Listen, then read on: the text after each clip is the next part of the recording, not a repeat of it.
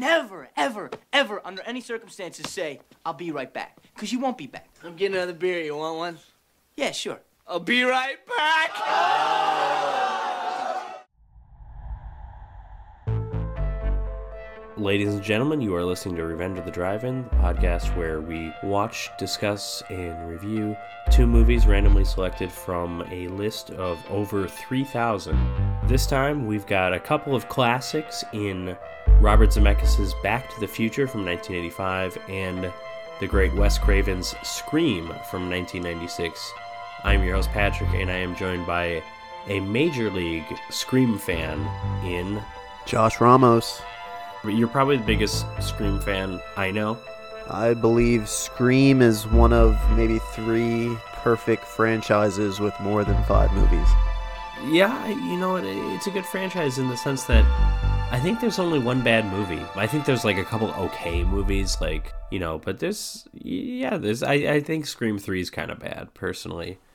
Scream 3 fucking rules. I Okay, as a young person I didn't like it, but like the older I gotten and I- the more I know about like Hollywood and the film industry. oh yeah, that's that's fair. it's a nice little stab at Hollywood. Yeah, it is a Me Too movie before Me Too was a widespread thing. It has And Weinstein's the weird fucking name on it.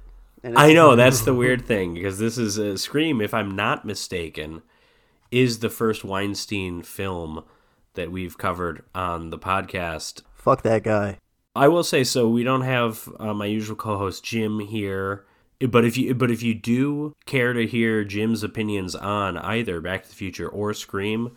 We have commentary tracks for both of those movies on our Patreon, patreon.com slash revenge of the drive-in. Those have been out for a while. Yeah, so you can still hear Jim talk about those movies. But right now, it's going to be me and Josh. And we are going to start with Back to the Future. One of the most formative films for me when I was a kid. Like, I saw it so many times for a long time. It was my brother's favorite movie. I don't think it was ever my absolute favorite, but it was always up there.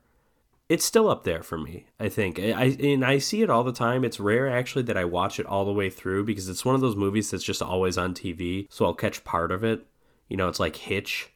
I mean, it's it's a I, Josh, you may disagree, but it's a better movie than Hitch. Hey, hey, listen. Uh, or like- I absolutely adore Hitch. It is one of my I favorite like movies. Like it's I like it. It's just not Back to the Future. Back to the Future is timeless. Hitch is like a solid rom com. They're they're both classics, but one of them belongs in Congress. One of them you give to the aliens after civilization falls. The people don't. The aliens don't need Hitch, but humanity needs Hitch.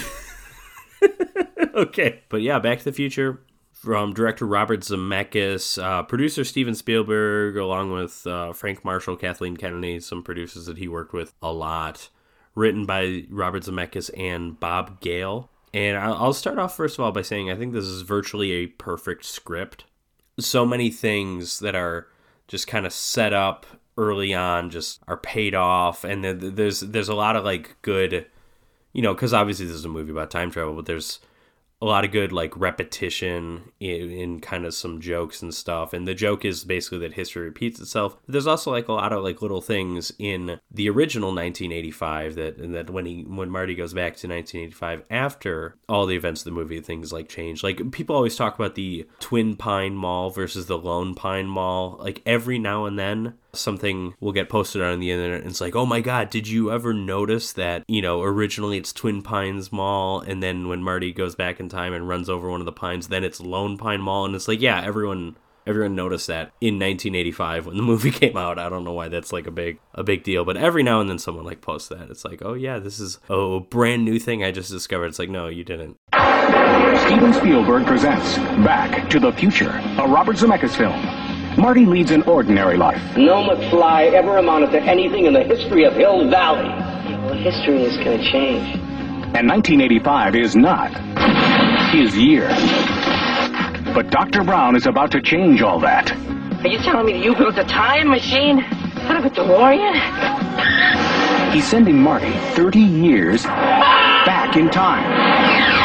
It worked! It's a flying saucer from outer space!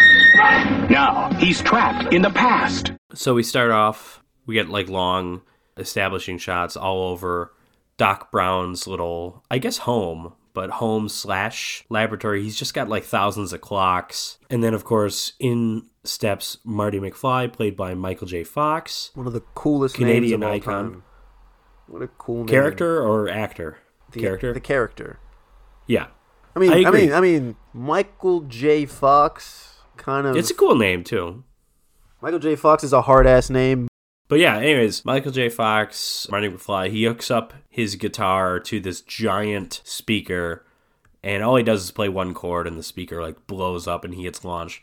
Then in comes a phone call, and it's Doc Brown calling him, and he specifically says, "Hey, don't do anything with that speaker because it's it hasn't been perfected yet." And he's just like, "Oh yeah."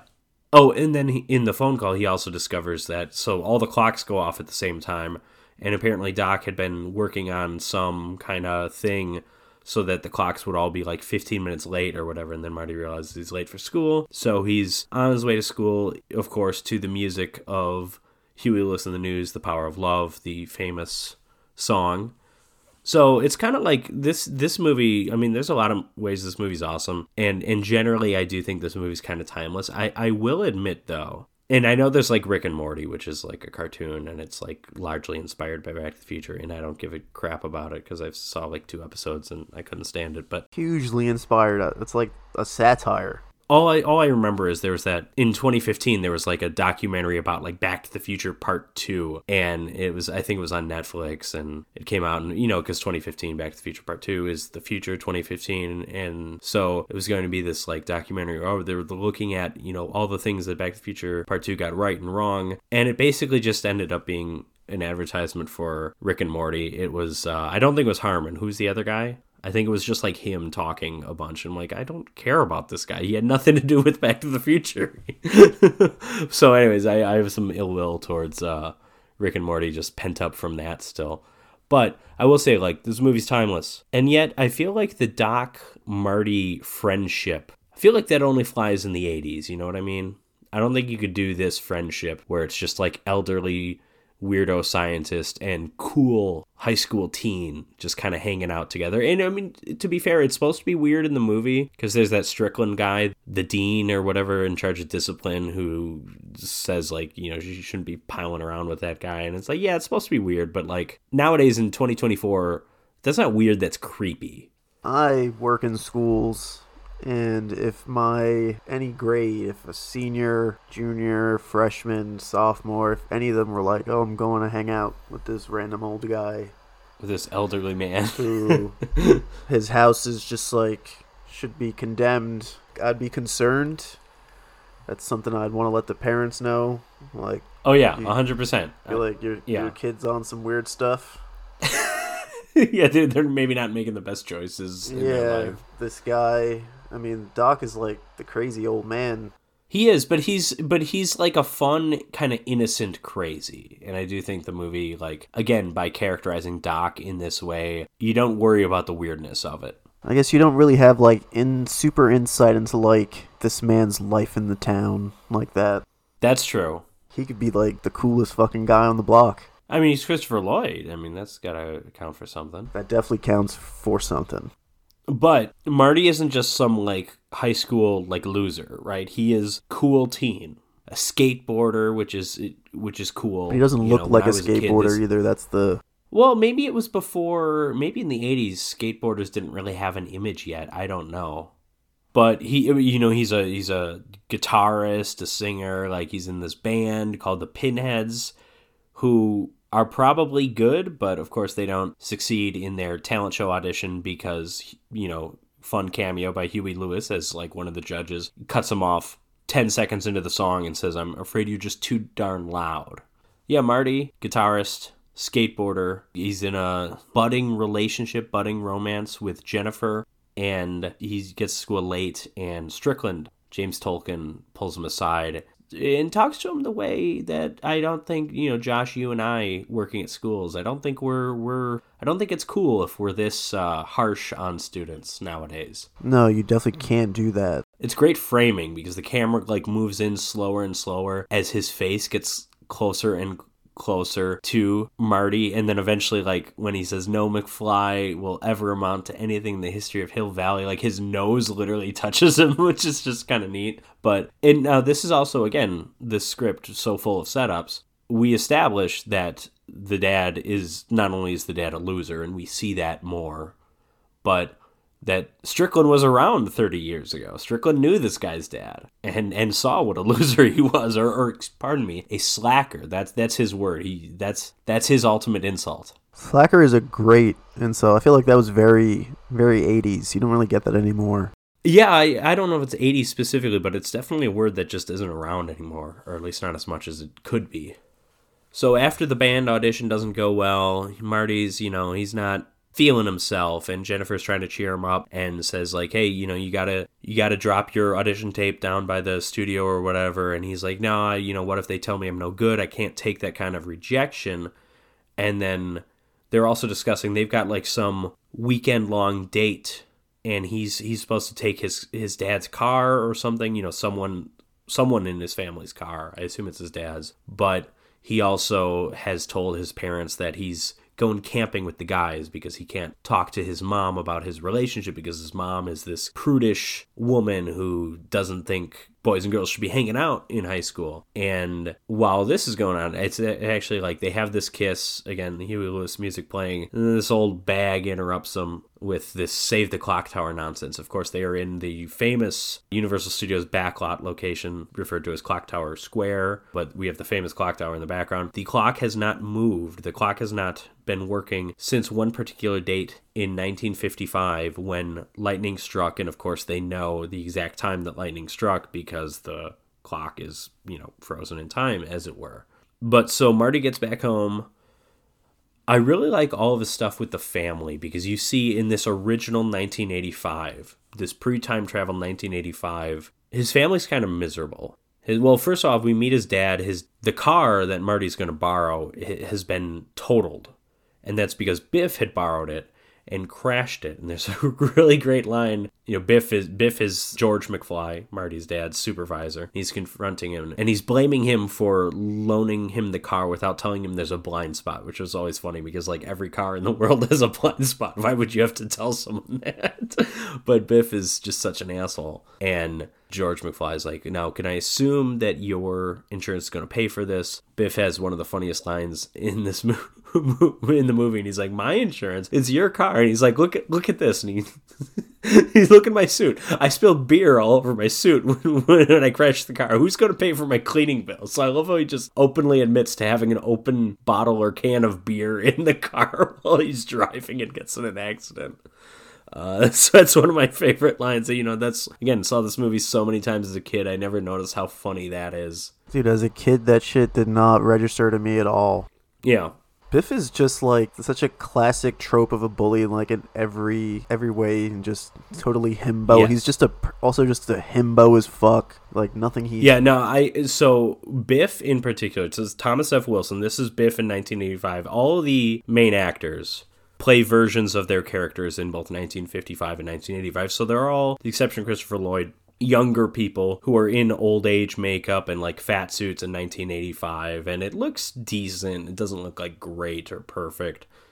But thomas f. Wilson plays biff. He is so perfect he is funny. He is a comedy character. It is funny how dumb he is Oh, but at the same time he is genuinely threatening and imposing. It's it's amazing they they're able to pull both those modes off. And and obviously it's best captured in 1955 when there's a lot more of him but i really admired this movie for making him both a complete buffoon and like a genuinely intimidating villain yeah no biff biff is both and he's and he's a big guy he's a tough guy Biff is just he's like great name too. he's scary He is scary. and pairing him opposite Michael J. Fox too. Michael J. Fox is a little man, He is very very small.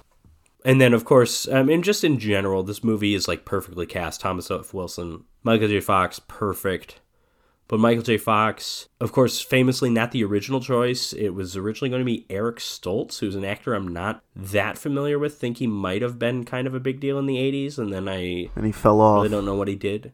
Yeah, well, I know he has like a minor role in Pulp Fiction. That's the only thing I really know him. That was also like, in you know, it's 10 years later i mean it's it's a different era at that point but like michael j fox is busy busy shooting family ties playing alex p. Keaton and he's like a, the he's the breakout star of that show and I th- that show's still going on and they replace eric stoltz. They sh- they had shot a lot of the movie already at this point. Then they bring him in.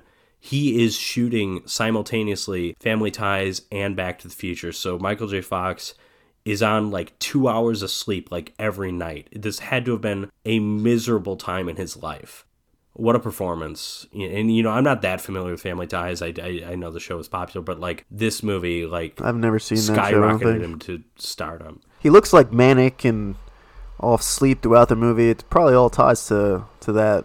Yeah, yeah, and that's that's the thing is is is I think that's a happy accident. I don't think that's acting so much as it is just like that is The him. circumstances. but it totally works for the movie. He's got this like energy, he's got this hyper nervous energy, and you know, it absolutely works for a character who ends up dating his own mother and, and doing all this in, in, in all this weird situation. But back to the casting, Crispin Glover, perfect as George McFly, Marty's dad, awkward loser in 1985 and in 1955 even more so. I love in the 1985 stuff. We get the detail of how the two of them met, George and Elaine, but Lea Thompson is telling it like it's this wonderful, charming, meet cute story, but at the same time she's like drinking vodka at dinner and it's just like yeah and and then the two of them aren't listening to each other so just great like visual cues that this is not a great marriage. But of course they met because Elaine's dad hit George with a car while he was in the middle of the road and She pitied him. then she ca- she cared for him and they and he took her to the enchantment under the sea dance. And this is all in high school of course and this is where marty ends up going back to in 19, 1955 but in order to get back to 1955 he first meets doc at the twin pines mall at like 1.30 he has no idea what he's going there for but doc brown christopher lloyd is experimenting with time travel. He has built a time machine out of a delorean he displays that it works by sending his dog Einstein one minute into the future, and then of course they once once they meet back up with Einstein a minute later. Marty's filming all this. Doc is explaining how it works, and he mentions that it has to run on plutonium. And Marty's like, "Wait a second, plutonium?" I was like, "Did you steal that from somewhere?" And Doc's like trying to get him to stop filming, and he mentions that he stole it from a bunch of Libyan terrorists who of course end up showing up and they actually shoot and kill Doc Brown, but Marty's able to get into the DeLorean and he's trying to outrun them and he goes the magic speed of 88 miles an hour and travels back into the past. He goes specifically back to whatever date in 1955 this is because Doc Brown had typed it in and said that this was a red letter date in science history because this is the day that he bumped his head and came up with the idea for the flux capacitor, which is this like Y-shaped thing of lights inside the time machine. And there's no there's no details about what the flux capacitor is, but he insists it's what makes time tra- tra- time travel possible. yes, it's the MacGuffin. Exactly. Yeah, it doesn't matter how it works. It's just, you know, it works. And so Marty ends up in 1955, runs over one of the pine trees. Actually, I think he that's after he crashes into the barn, but he crashes into the barn of Old Man Peabody. And I love you know me, Josh. I love the 50 sci-fi stuff. I love how when he arrives in this DeLorean, which is a an odd-looking car, and ha- it has the gull wing doors, which whether now or 1985 looks pretty futuristic. So obviously in 55, like the little kid thinks it's a spaceship, and then they think he's an alien who's morphed itself into human form. So old man Peabody starts shooting at him. He eventually gets the car started, runs over one of the pine trees, and gets the hell out of there. And then the car ends up like stalling, so he parks it like right outside of his neighborhood, except his neighborhood is in the early stages of being built at this point. White people gentrification coming in. It's can you gentrify farmland? I feel like there's a different term for that. It's just Yeah, colonizing. man, manifest destiny. But yeah, I mean, if it's 1955, that's probably white flight happening. I guess.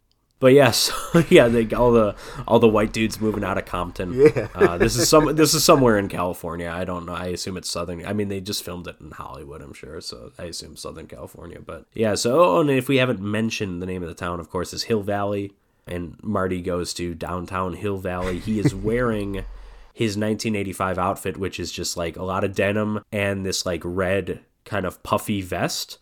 And there's numerous jokes about people seeing that and thinking it's a life preserver, which is great because just that style of vest isn't around in 1955. He he goes this is the downtown area, so this is the clock tower area. And I love how like we see a lot of this in 1985 when he's skateboarding around and we see how different it is. They they have the old gas station in 55 which is not self-service. It's where you pull up and then Texaco guys go out and you know like wash your car and and fill you up with gas and you know i think there was like a uh, in 1985 there's like a movie theater that's like been converted into like a protestant church of some kind and you know in 55 it's just a movie theater. And he walks into the cafe and this is one of my favorite exchanges in the movie. He kind of dated because i feel like neither of these 80s drinks are really around. Tab is technically still around it's just no one has it.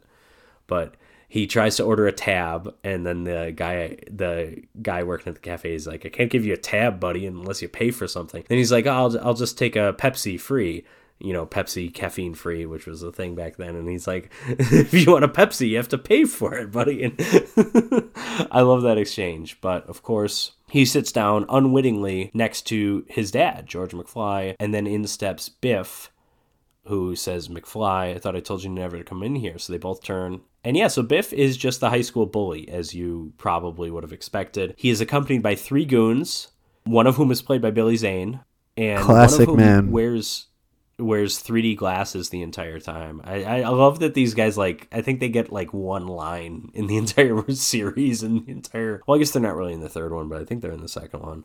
There there is Posse. Posse, posse. His Posse. his gang, I guess. But yeah, this this whole thing. I mean, obviously we have Back to the Future Part Three, which is set in the Old West, but this kind of feels Old Westy. It's like he walk into the saloon and is like, "Hey, I told you never to come in here." Like people don't do that in the 1950s suburbs. You don't just go walk up to someone and say, "Hey, you're not allowed to be in this public place." That's like an Old West thing, and I like it. But yeah, so after that exchange, Marty tries to talk to George. You know, there's also a fun little gag with the guy who's sweeping the floor who tries to tell George Crispin Glover to stick up for himself. And he's like, when I when I get older, I'm I'm gonna be somebody. And then Marty recognizes him, and he's like, that's right, that's he's gonna be mayor, Mayor Goldie Wilson. His face is plastered over like a van going around campaigning in 1985. But Marty eventually follows George, and George is up in the trees over a suburban street, and he is a peeping Tom. He is watching a lady change clothes in her, uh, you know, in her bedroom, and then he falls and he's about to get hit by Elaine's dad, but Marty instinctively pushes him out of the way, and it's he who gets hit by the car. So now Marty is the one being taken care of by Elaine, and Elaine, his mother, immediately falls for him. And she keeps calling him Calvin because he's got Calvin Klein all over his underwear. and she's like, "That's that's that's a really weird thing to have. It's really weird to have your name on your underwear." That's a great Marty, bit. Calvin, whatever. And he keeps telling her to call him Marty, but she throughout the movie continues kind of calling him Calvin every now and then. And then this is a fun little like generation clash scene as he like sits down with the family at dinner. They just set up their first television set and they're like, Hey, Marty, do you have a television? He's like, Oh, yeah, we have two of them. And I love how they're like, Oh, that's bullshit. No one, Everyone has, has two, two televisions." TV. Yeah, and then and then he he gets really excited because it's an episode of The Honeymooners. And he's like, "Oh, this is a classic," and they're like, "What the hell are you talking about? This is a brand new episode." And he's like, "Oh, I saw it on a rerun," and they're like, I'm like, what's a rerun? Yeah, it's 1955. They don't know. And then one of my favorite parts, of course, in 1985, it was set up that Marty's uncle, Uncle Joey, is in prison. And Uncle Joey here is just a little baby and he's hanging out in a playpen and there's like these bars on the playpen. And he's like, So you're my Uncle Joey. You better get used to these bars, kid. Great stuff. I wonder what he did. It doesn't matter. I don't know. I feel like there's some kind of drug thing. That'll be my guess. Why is that your guess? I I don't know. I, I just, America has a- America American- war on drugs, Reagan era. Huh? It's as Yeah, yeah, good a guess as any. California. yeah, that's the thing. It's Reagan era. Even if he's not president, if he's arrested in the '70s, is Reagan's governor then? Damn, you're right, dude. So Marty like leaves in a hurry when it's very clear that his mom is hitting on him, and he tracks down Doc Brown at his house, and he invites himself in. Doc Brown's got this weird sci-fi contraption on his head that's supposed to allow him to read minds, but since every single one of his guesses as to who Marty is is completely off, he's like, okay, this thing doesn't work. And Marty tells him, I'm a time traveler. And then, like, none of the information that he's telling him is getting Doc to believe it. Of course, he says Ronald Reagan's president, and Doc Brown only knows Ronald Reagan as an actor. And, but eventually, he mentions the flux capacitor because that was what Doc Brown had said. And this is like literally the day that he bumped and hit his head and then drew the flux capacitor. So suddenly he understands. So he takes him to the time machine. They and they eventually like they hide the the DeLorean like in Doc Brown's garage, and there's and you know Marty doesn't know the science behind this, so Doc Brown has to study it up and okay, how can they get it moving? And of course, they find out that you know well, A, there's plutonium, but they need the plutonium in order to create 1.21 gigawatts of force. And Doc Brown insists that this is like literally impossible. The only thing that could cause this is a bolt of lightning. And then Marty's like, wait a second.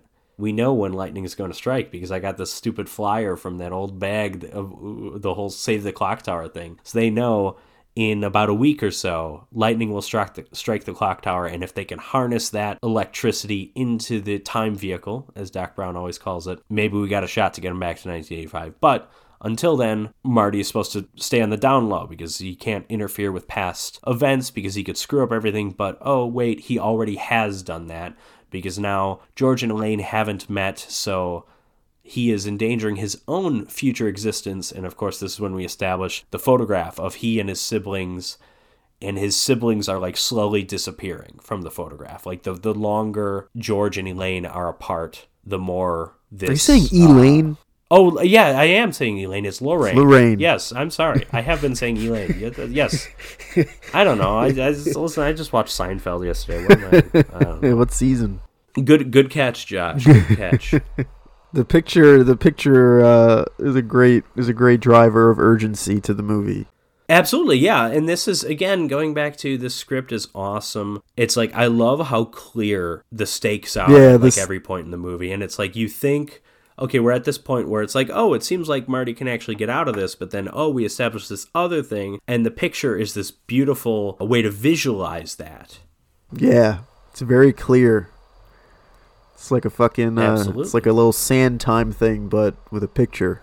So Doc and Marty realize they have to get his dad and his mom together, and he tries to do that, except for his dad is such a loser that this is never ever going to work because his dad does not want to talk to women, and Lorraine does not want to talk to anyone but Marty. AKA Calvin. Yes, uh, Calvin. Eh, They need to get them at this dance together, but George is busy writing his science fiction stories. He doesn't want to go to the dance because he's got to stay home and watch his favorite television program, Science Fiction Theater, which for years I am a big fan of like 50s science fiction. I, I like the just the imagination of 50s science fiction. It, it's like a, it was a brave new world out there. We didn't know what alien life would be like, so we were just coming up with weird stuff and and you know a lot of it's dated, but for years I'd always wondered like okay, science fiction theater is that a real thing? It is. And I have seen about 3 or 4 episodes of it. Not really my thing, but I'm I'm glad I finally filled in that knowledge gap of, you know, what what if you were wondering what pre-Twilight Zone science fiction television anthology shows were like. No, not a great show overall from what I could tell. Anyways, but so Marty using this information that his dad in 1955 is really into science fiction, he throws on his uh plutonium handling suit, breaks into George's room, and plays Van Halen music really loud in his earphones. And he says that he is Darth Vader, an extraterrestrial from the planet Vulcan. Then he does the little Spock uh, live long and prosper thing. And George the next day finds Marty and says that, listen, I, I will ask Lorraine out. And it's like, okay, what made you change your mind? And it's like, well, Darth Vader came down from the planet Vulcan and told me if I didn't ask Lorraine out to the dance, he would melt my brains.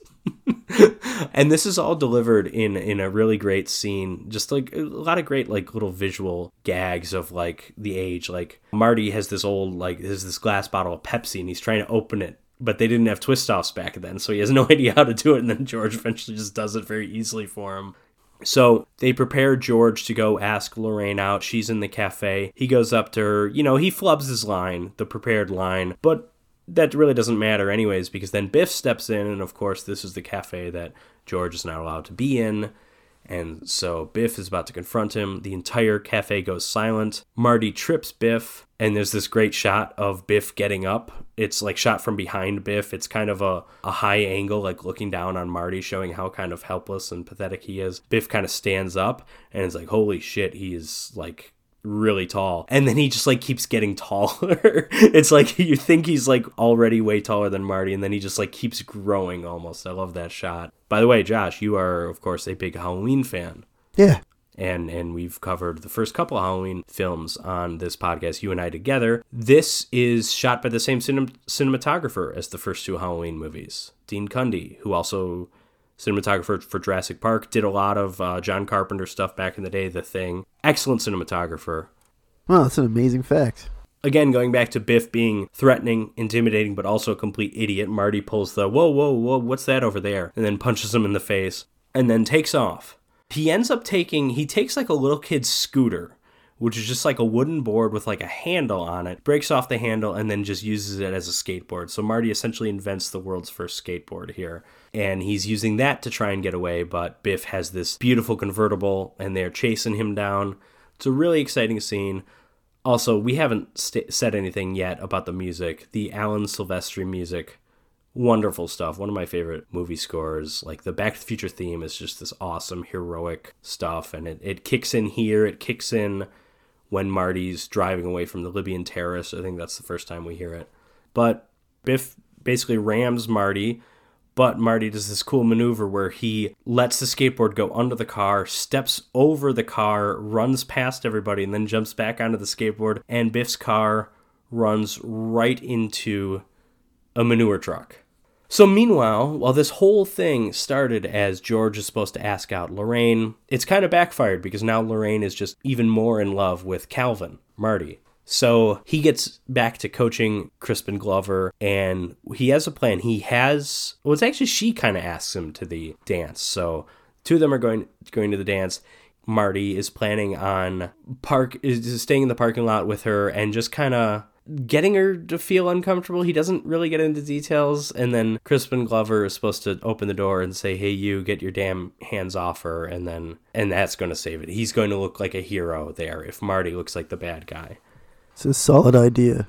Meanwhile, Doc has planned out this whole thing. I love how he has this like elaborately produced model and then he apologizes. He's like, I'm sorry, it wasn't wasn't to scale and I didn't have a chance to paint it. And it's like meanwhile, it's like he did this all in like a couple hours. It's amazing. But they have this whole plan. So the night of the dance is the night the lightning strikes, but they've got a little bit of a window between the dance and the lightning for him to rush down there, get in the DeLorean, as long as he hits 88 miles an hour right when he hits this. They're basically just having this big telephone wire going across from the clock tower to the road. As long as he hits 88 while he hits that, he'll be able to go back into 1985. Meanwhile, Marty is he keeps trying to tell Doc that you actually you get shot in 1985 like right when i come back here we need to change this. And he keeps trying to tell him this but doc of course man of science says no no you can't tell me anything about the future. That's going to fuck everything up. So eventually marty writes him a letter slips it inside his coat but he rips it apart. Doc finds it later on and he's like, What's this? back at the dance things don't go quite as planned because marty well marty does park with lorraine. She kisses him and that's a great Michael J. Fox facial reaction where he just looks like terrified and it's like a really funny face. And then she's like, I, I, can't, I don't know how to say this, but when I kissed you, it's like I was kissing my brother. But things don't go to plan because then Biff steps up and pulls Marty away. And then Biff is full on ready to rape. And, and Biff's goons shove Marty in the trunk of the band that's playing at the dance. One of the greatest movie bands of all time. Oh yeah, Marvin Berry and the Starlighters, I think. It's definitely Marvin Berry because that's a that's a joke itself. But they get a lot of screen time, obviously, because Marty's eventually playing with them. But yeah, so Crispin Glover, George shows up on time and he opens the door. He's like, "Hey, you get your damn hands off her!" But of course, it's Biff, and he's like about to punch Biff, but Biff grabs him and he's gonna like he's pulling his arm back. He's like going to break it, and then George is able to summon up the strength to get one solid left cross in, and Biff is out for the count. George has saved the day. He gets to take Lorraine into the dance. They're dancing, but he's still kind of a loser. And he's still not willing to make the move and actually kiss her. But meanwhile, he's like a celebrity at this point because everyone hates Biff and they're like, hey, you ever thought of running for class president? So Marty is locked in the trunk. Marvin Berry is able to break into the trunk, but he injures his hand. And Marvin Berry, of course, is the guitarist and singer. And he's like, hey, the dance is over. We can't play any more music because no one can play guitar. And so Marty, of course, established as a guitar player, gets to play while Marvin Berry still continues to sing. And they, of course, do Earth Angel for kind of the slow dance. Classic, beautiful song. And then, of course, Marty wants to go crazy and do Johnny B. Goode from Chuck Berry uh, a song th- from three years in the future. It's a 1958 release. Do you know what the B in Johnny B. Goode stands for, Josh? No. It's benevolent. Is that is Johnny Benevolent Good. No, I'm, I'm just kidding. Oh, I'm just it's I say, benevolent that's pretty cool. synonyms. I don't know. I, yeah. Anyways, plays a song. At first, it's going well. These white people are eating it up. You know, this is the first time they've heard rock and roll, and this is awesome. They're dancing, and having a gay old time, and then of course, as the song goes on, Marty goes like full Eddie Van Halen and just goes nuts on a guitar solo. And I love I love the shots of you mentioned, you know, great movie band. Their facial reactions are hilarious when they just like cut to the saxophonist and he's just like staring at him. Those, are like really great reaction shots. And then by the time that song ends, like everyone is staring at him, even of the dancers. And oh, and I should say, at this point, George and Lorraine have kissed because it was during Earth Angel that Marty started fading away because the more and more George went without kissing her, you know, his picture was fading, hi- his image was fading from that photograph. And so he started fading on the stage. This is when some like asshole cuts in on the dance, but then George pushes him away and then he dances and they kiss. And then Marty is all of a sudden healthy again. With the dance over, you know, Marty says his goodbyes to the two of them and then he heads back. I think this is when Doc Brown finally rips up the letter in front of him, and then Marty decides, you know, fine, all I'll have to do is go back a few minutes earlier in the pa- or in the in the future to save Doc to to, to, to warn him. So he's getting ready to go to 88 miles an hour as the lightning comes in, but unfortunately a tree falls and tears this basically giant extension cord they have. So Doc has to climb all the way up to the clock tower and try and reconnect everything. And there's a great kind of an homage, if you will, to the classic silent film uh, Safety Last, which has the famous scene of the guy like hanging from the arms of the cl- of the clock, like hundred feet up in the air. That's actually referenced early in the movie too, because uh, you know Doc Brown in his home in 1985, like hundreds of clocks. That one of his clocks is is that. So it's a little Harold Lloyd silent film homage, which is always appreciated. And so he connects the extension cord right as the lightning strikes and right as Marty is able to get to 88 miles an hour, hit that and go back into the future. It's a great shot of Doc Brown on the ground because he like falls from the from the uh, clock tower, or actually no, he has to slide down from the clock tower. He has to connect things on the ground, back on the ground. But there's a great shot of him like on the ground looking up, and of course when the car when the DeLorean time travels, you have these trails of fire where the where the tires are. Badass shot. Just a badass shot. Yeah. Back in 1985, Marty arrives, but then the car stalls again, so he has to make it on foot to the now Lone Pine Mall, not Twin Pines Mall. But he's too late. Doc still gets shot, but then after the original Marty travels back in time and the Libyans crash into like a I don't know what that is. It's like a booth of some kind. Marty goes up to you know the, the the Marty we've been following goes up to Doc and sees that Doc has worn a bulletproof vest and he shows him that the letter he ripped up, he eventually taped all back together and, you know, just figuring, hey, this Marty guy was really insistent on this, so maybe I ought to look into it. And he say and he saved his own life and the two oh well then Marty gets back home and sees that like his entire life or his entire family life has changed. Earlier his his brother worked at like a McDonald's or something and now he's like wearing this nice suit. I don't remember how his sister changes. I'm sure she does. I think the sister has like a boyfriend now or something. Some, something like that. And his parents are like happy together. They're in shape. They just came from like a tennis thing in the morning and they're both like thin. The mom's probably not an alcoholic. And then my favorite bit of this is they well Mar- Marty mentions the car which had been totaled and then they reveal that Biff is currently detailing it in their in their driveway because they're like totaled. What are you talking about? They just cut to Biff out there, you know, Biff in the 1985 makeup, older man Biff detailing the car, and th- there is clearly a truck that says like Biff's Auto Detailing or something. But when I was a kid, I always thought he was their slave in 1985. I thought something. looked like I thought just- something he- He was similar. just their servant. Well, especially because he brings in their mail too. It's like it's just like visually, it, it, it, to, to me as a kid, anyways, it was like, it felt like it was something else. yeah, I know exactly what you mean. And and Biff's like friendly with them now. There was something in 1985 when, or 1955 rather, when Marty told Doc about what happened. He's like, you know, I, I couldn't believe it. You know, my old man has never stood up to Biff in his whole life. Doc Brown's like, never. And like so implying that like hey this could change everything and it and it apparently did. Biff is like a nice guy now. Although still if I were Lorraine, I wouldn't let this attempted rapist anywhere near me 30 years later. I I don't know. That's just me. yeah, there's still like a weird But yeah, and then like Biff excitedly brings in the mail, and he's like, "Oh, hey, you know, I think uh, Mr. McFly, I think it's I think it's your new book." And so back in 1955, George McFly was writing all these science fiction stories in his little journal. Now in 1985, he has become a published author of science fiction. He's quote unquote made it. Yeah, because in because in the original 1985, he's a relatively lowly office worker. Probably, you know, he's working under. You know, if Biff is your supervisor, you don't have a great job because Biff is a complete idiot. He's a moron.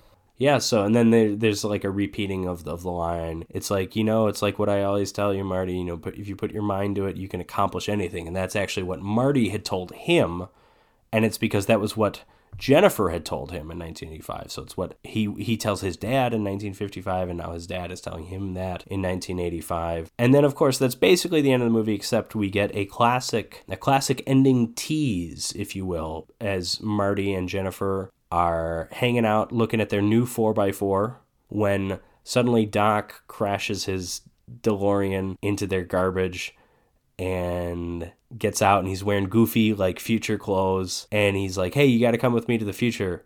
And he's like what, what what's wrong? He's like it's your kids. We got we got to do something about them. They all get in the DeLorean you know Jennifer with them because apparently Marty and Jennifer get married in the future and have kids. And then he pulls out into the neighborhood and of course marty is like hey doc you better back up further. There's no way we have enough there's no way there's enough road to get to 88 miles an hour. And doc famously says roads where we're going we don't need roads. And then the delorean flies away into the future. And that is the end of back to the future. We at the very end we get another huey lewis song this one called back in time. Personally i like it. It's not a very good song. It might have been from the like the director and writer's commentary in the dvd i think i've heard robert zemeckis and bob gale talk about you know when we got huey lewis to do a song for back to the future i'm pretty sure we only paid him to do one he just sent us two and it's like okay i guess we'll work the second one in somewhere and so yeah it's kind of they're like yeah I, I, we definitely only asked for one but he, but he gave us two so that is the end of back to the future josh what are your thoughts It's one of the most classic films in American history. They just don't do them like that anymore. I mean, you're you're hundred percent right. You are not you're not overselling it. This is like a perfect movie, and I don't I don't necessarily mean it's like the best movie ever. It's no Kenneth Branagh as Henry V. When I say it's perfect, everything it does is just like so spot on. The casting, every actor is so perfectly cast. Crispin Glover, Christopher Lloyd, Michael J. Fox, Thomas F. Wilson, and it also it, it has such a universal appeal Yes. because even if yes, Josh, let's talk about Gen Z for a second here. You and I, we both teach Gen Z. They might not care about the 1950s. They almost many of them probably don't, don't, give, give a shit. yeah, they don't give two fucks about anything that happened before cell phones, basically. But there is this universal thing of just like, hey, I wonder what my parents were like when they were my age. That's like a universal thing. It doesn't matter if it's the 50s, doesn't matter if it's the 90s, you know. So there's this 50s nostalgia, which is appealing to a lot of people, maybe not to everybody, maybe not to Gen Z. And I have to be conscious of 50s nostalgia is a lot stronger for white dudes than it is for non-white dudes. I mean, that's just a fact. It is a fact. We do get what one. Well, no, I, I guess we get the entire band. I was going to say we get one black character in 1955. In 1985 is the mayor. In 1955, he sweeps the floor at the diner. The so- the ma- the so they- mayor they- they the mayor having a sweeping the floor to the mayor come up is very very cool from a movie that's from like the Yeah, that's like, that 1980s. is like a little the Goldie Wilson from diner sweep to that's that's mayor. the, that's like a that's movie. American Dream kind of shit. That's that's a movie. You could make a movie out of that. You really could. They might that might be the Back to the Future spinoff. Yeah, oh god. I mean, time travel is such a fun concept, and it can be taken in a bunch of different ways. You can have time travel to the distant future, you know, a la H.G. Wells' The Time Machine. You can have time travel to like historic events in the past. Time travel to the John F. Kennedy assassination, right? That's the Stephen King book. 112263 i think is the whatever date kennedy was killed. You have time travel to like the dinosaurs or something because dinosaurs are cool. But here we, we just have like a time travel. It's not to a like a specific like important historical time. It's just time travel. And then oh my my parents are involved. So i see what my parents are like when they're younger. Oh shit my mom's hitting on me. There's this like weird Oedipal thing, and that's just like fun. Like how how is that not like fun? And there's so much humor comes from that. People love ancestral things these days. I hear. Of course, yeah, yeah. Gen Z's into that stuff, and then um, you have this. So you have the '50s nostalgia, which I mentioned, which '50s nostalgia was was popping back then. Really, starting in the '70s, you get American Graffiti, which in the early 70s, which technically everyone says it's the 50s because it's like a lot of 50s rock and roll, but that's actually set about 1962 or so. It's just still has the look of the 50s because that was before. Yeah, Grease. And then you have Happy Days, obviously. Grease, Grease was huge. Gre- Grease is Grease is is maybe the most noteworthy of those things. So yeah, 50s nostalgia was big back then. Big time. And maybe it's not as big now, but it's there's still something fun about it. And then you have now you have I mean this is an accidental product of Back to the Future, but now you have 80s nostalgia. You have Stranger Things, you have like all this other crap.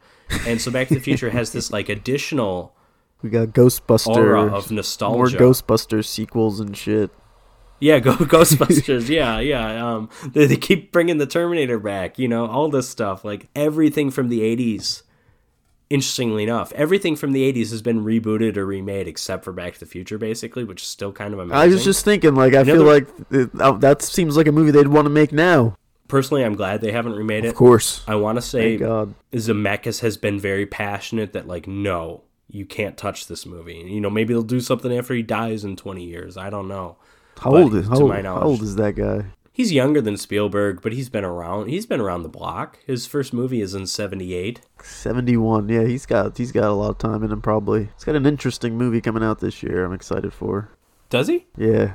What is it? Um, it is about it's a it's based on a book, I think, or no, it's based on a six page comic strip actually, and it's the story covers the events Dilbert? of a single room and its inhabitants spanning f- from the past well into the future, and it's got Tom Hanks, Robin Wright, Paul Bettany. Looks like a and the Yeah, Zemeckis has worked with uh, Hanks a lot because they did Castaway, Polar Express. The thing that intrigues me the most is the screenwriter of this. It's the Eric Roth who did like Forrest Gump, Ali, Benjamin Button. Curious Case of Benjamin Button, which is basically his screenplay for Forrest Gump, just worse. A Star is Born, Dune. Forrest Gump, of course, is another Zemeckis movie. So that's another Zemeckis Tom Hanks collaboration, come to think of it. I don't know why I thought of Castaway and Polar Express before Forrest Gump. No, Zemeckis is a great filmmaker. I think he's made some crap this century. You know, the Beowulf movie. The like, uh, Beowulf he got- movie was booty. yeah, it was terrible. Christmas Carol. Yeah, he got he got big into the like Uncanny Valley CGI movies, Christmas Carol. Why did he do that? Polar Like, Express what's up and with that? Beowulf, and they're some of the ugliest movies I've ever seen. Ever. They look like garbage. Yeah, and and I know they were like cutting edge at the time, but I still don't think they looked good at the time. What was he cooking? Yeah, I don't know why he did that. I, that's a weird thing for him to have done. So, so this century's been a bit hit or miss, but Zemeckis has had a track record of great movies. Uh, personally, I'm not a huge fan of Who Framed Roger Rabbit, but That's a of great movie. How could you not love that? I saw it once in a while. I barely remember it. I know Christopher Lloyd's in it, Christopher and Lloyd obviously Forrest it. Gump, Forrest Gump, Back to the Future. Oh, the entire Back to the Future trilogy. This is clearly the best of the three, but I think it's a great trilogy. I think all three movies are pretty good. And then Castaway is great, and uh, I know I'm missing some. I Want to Hold Your Hand, I think is his first one. That's a pretty good one. Contact. He did Contact. Okay, I don't think I've ever seen that. But anyways, one thing I want to draw attention to about Back to the Future as it relates to Zemeckis. Zemeckis at the time, maybe because of this movie, Zemeckis was thought of as the special effects filmmaker, the special effects pioneer. And it's funny to think that Back to the Future in 1985 was this was a special effects film because it's like there's like three scenes with special effects. I mean, it's it's it was a lot for the 80s, but it's like nothing compared to like any movie now. And I just think that's funny. So that was that was Zemeckis' reputation for a while, and then he broke into dramatic films a little bit more with Forrest Gump and uh, Castaway and stuff, and then then he went into CGI schlock. But yeah, Zemeckis is great, and I think Back to the Future is his best movie and it's for all the reasons we said the cast the performances. I'll go back to the script again. Script is perfect. So many things are set up. So many even just like small gags are kind of set up. A lot of great running jokes. A lot of great jokes in general. It's a very funny movie. I still don't typically think of it as a comedy because it's not a comedy the way like wayne's world is or you know young frankenstein No, it's not a a, that kind of comedy it, it's a it's an action it's- adventure with yeah, some, it's a with it's a couple different genres with It's- the it's- comedic it's a couple different genres equally. It's it's teen teen. I don't want to say melodrama, but it's like this teen coming of comedy, this age, coming of age, sci-fi, time travel, time. Oedipal period piece. And it's just like so good at everything it does. It really is an amazing film. It's not I mean I mean it's up there in my all-time favorite films. It's not like top 5 or top 10 or anything, but like I don't think there's much separating it from the movies that are up there because it's just like so entertaining. I'm rarely not in the mood for this movie. It's just like when am I not going to want to watch Back to the Future? Just a nice little ride. Yeah, great movie The good guys win. yeah, it's, it's, it's- you get you get this heroic like happy feeling. A lot of that's the Alan Silvestri music, I think, too. Just awesome movie. Great one. Let's talk about another awesome movie. Scream, you just said like Back to the Future is in your top five, top ten, but I can confidently say Scream is in my top twenty. I love. Scream. I, I figured it was. I'm going. I'm going to say something here, Josh, and we can get into this because you and I. Listen, first off, I like Scream. I want to make that very clear. What are you about to say? and I, we will get into this as we go along and i'll say there's a, a few things about scream that i think are like brilliant i.e the opening scene is one of the best opening scenes not just in horror cinema but movies in general It's, it's perfect. amazing it's the best direction wes craven's ever done i don't like scream as much as i used to i notice flaws that i didn't used to notice Wow, I, I I can't wait to hear these. It's a good movie to me. It's not a masterpiece. And so I know you and I are going to disagree. I just wanted to let you know early on so it's less of a shock when I end up being negative on certain aspects of the movie as we as we go along here. All right, I can't wait to hear these misjudgments from you. yeah, so you said it's in your confidently your top 20 or so. Confidently. For a little bit of context, and not much context maybe if you don't know how many movies I've seen, Scream has recently fallen out of my top 500. You ranked them up to 500.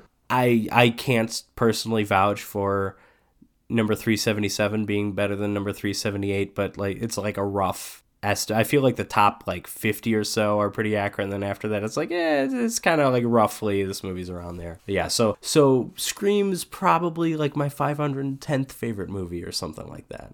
But I've seen a lot of movies, so that's not that's not a knock against it. That's a crazy fucking long list, dude. I know it is. I know it is. That's why follow me on Letterboxd. You can you can you can look you can see that list.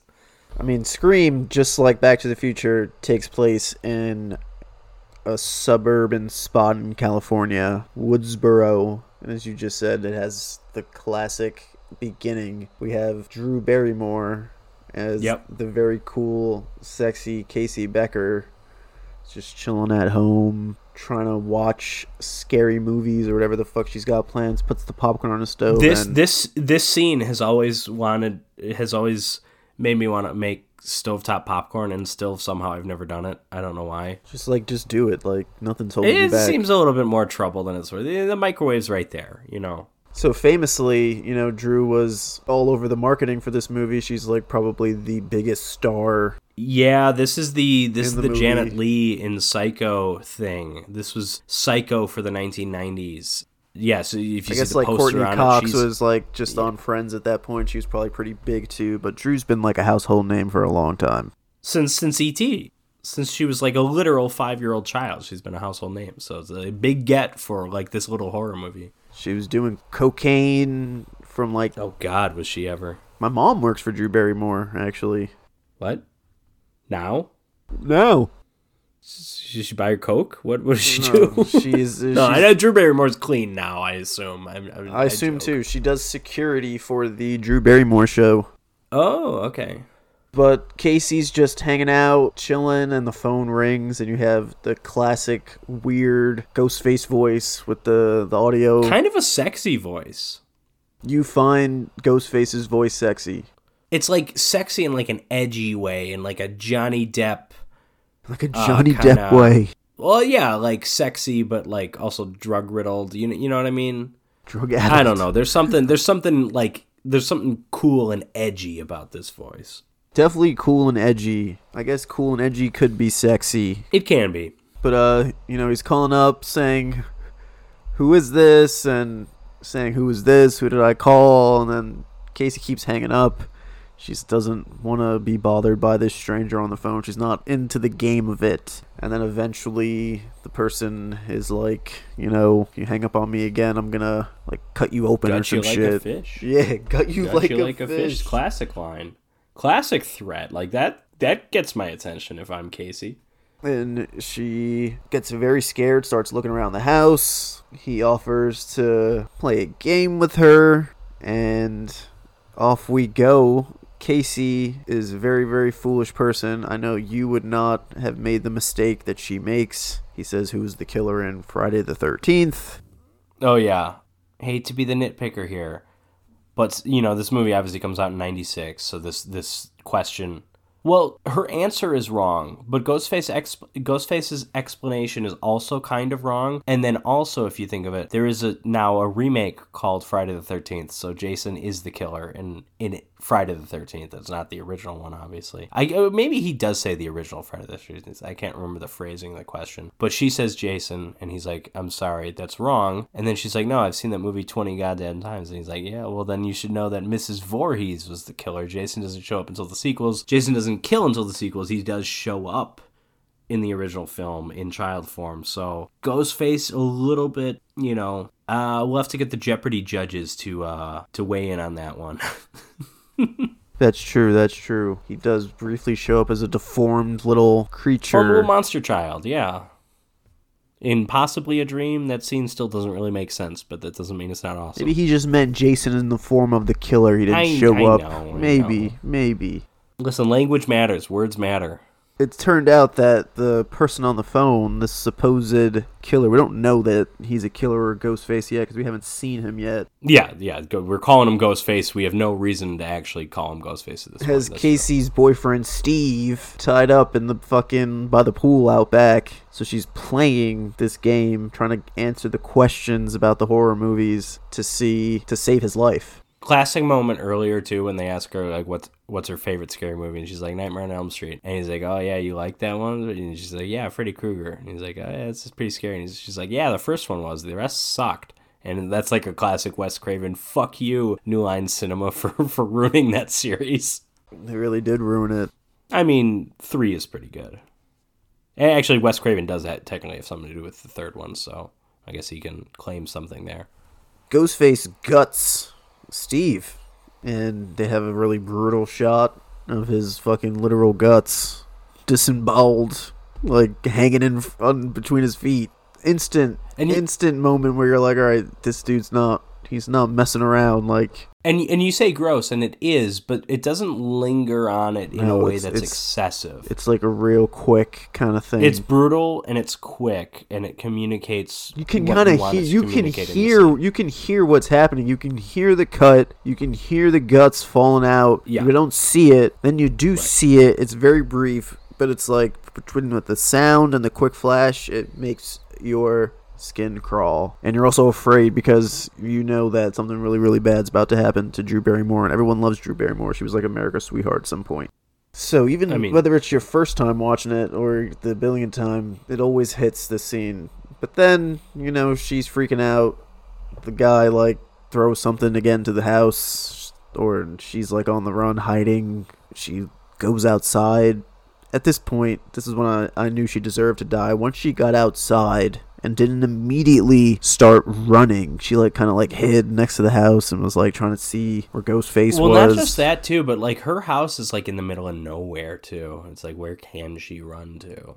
the cornfields, maybe. Uh, Eh, sitting duck out there. And I, I know what you mean, but Are I'm you just- I- sitting like, duck I, the? I think to find even I think find she's helpless person. regardless. I think that's what's so terrifying about the scene. I don't, I don't think I think if it if it if it was me, it wouldn't have gone down like that. Once you know what Ghostface is doing, I don't think there's really anything she can do, and I think that's one of many things that makes the scene amazing. What would you have done? I don't know. Listen, I This happens to you. I don't, I don't know what if you if you get I'm out not- if you get outside and you know the killer's inside, I want you I- to just run.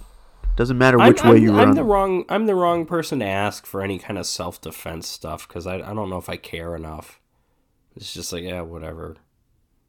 You seen the world today? I don't, I don't know I don't know. I'd just be like yeah, you know, it was a good 31 years or an, an okay 31 years, uh, 31 years that could have been slightly worse, I guess. So now, once she's like creeping around the house, she sees Ghostface. This is the first time we get to see him. It's like a dude in a mask and like a cloak of some sorts. Yeah, yeah, you got the cloak, the robe, the mask. The mask already existed before the movie, which is kind of interesting. But the mask, it's based off of the Edward Munch painting, The Scream.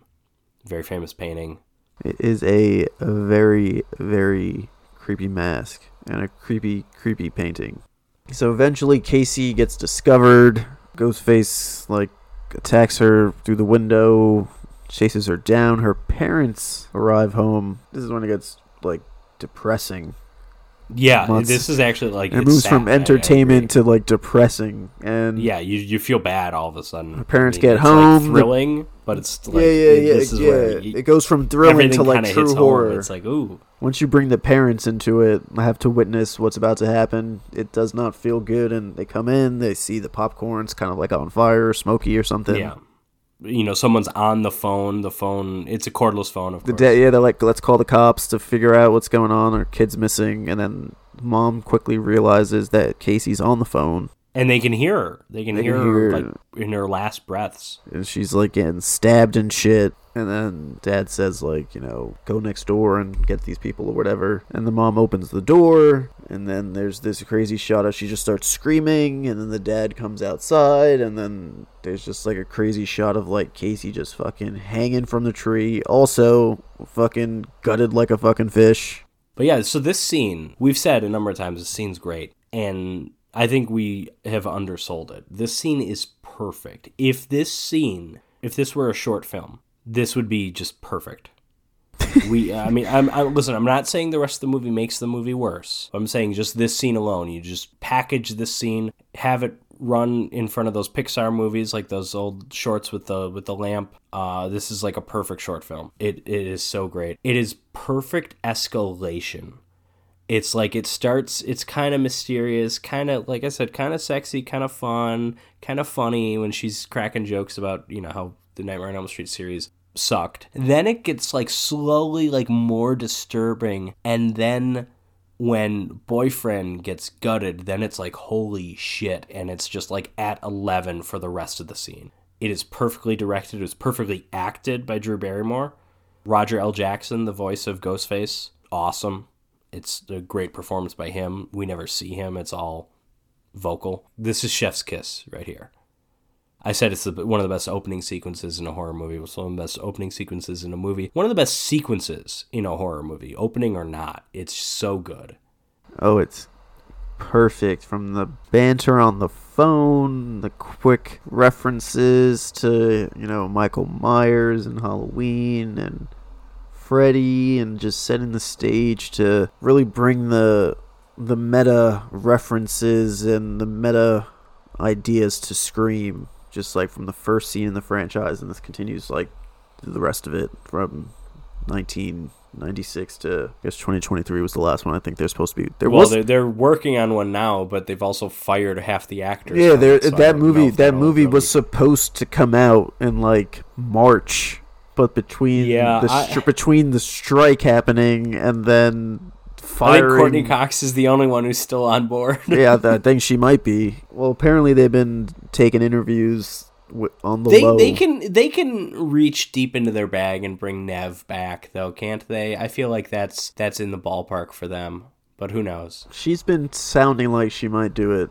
Has she? Okay, I, I was I was just that's just blind speculation for me. I didn't I haven't heard anything, but because she was in the first of the new ones, the 2022 one, and then 2023. I think it was mainly they weren't giving her enough money, but I do think there was like a little bit of like I'm kind of just done with the series, and it's like listen, money can solve any kind of fatigue out there. So if they just if they just give her all the money they were going to give to Jenna Ortega and stuff, they can they can probably get her back.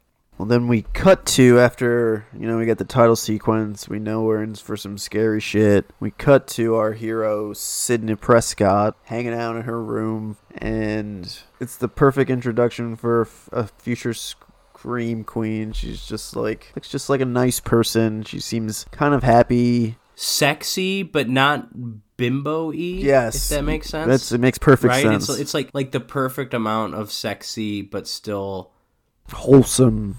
Okay, that's a good one. I was going I was going to say sexy but still dignified as if people who are super sexy and confident in their bodies can't be dignified. I'm just talking about how movies usually portray women, right? Yeah, yeah, yeah. I mean, they make a big point about her being like quote unquote a virgin. So it's like Although she's not like not the- really a virgin, more just not really into sex at the moment. It's I I, I don't got, they get the started off hot. They started off hot and heavy, and Yes. they've gone cold, or whatever he says later on. She, I think she describes herself as sexually anorexic at one point, maybe sexually bulimic. So, I think it's anorexic bule- would make I, I think it's. I think it was bulimic.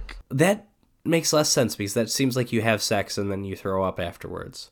Uh, I think her. I think her friend Which, which is, you know, come to think of it, women I've been with, that's that describes that. So Sidney's in her room, and like something kind of weird is going on by the window, and you're getting kind of like, oh, was she next on on the list? But then her boyfriend Billy pops up because he likes to sneak in through the window because they're in high school and it's late at night or it's a school. It's a school night. These are like she. Yes. She, she can't have a boyfriend upstairs. They have some chit chat. They like also the boyfriend, he's trying to Skeet bone Ulrich. Skeet, Skeet. Ulrich.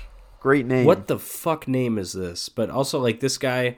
It's not his real. It's not his real name. Oh, okay, I mean that makes sense. But they they went to the Johnny Depp school f to cast this guy. Oh, they got the a- same They dude. wanted a bad boy. Could you believe his name is not Skeet and his name is not Ulrich? Can you believe that? I I suppose I don't know why you would choose that as a stage name though. His a name is Bryan Ray Trout. Um, some weird names in general in this movie, like Drew. Is Drew Barrymore the only woman named Drew that you can think of? Um, and then you got Neve. Neve is kind of a weird name too. Neve is super weird.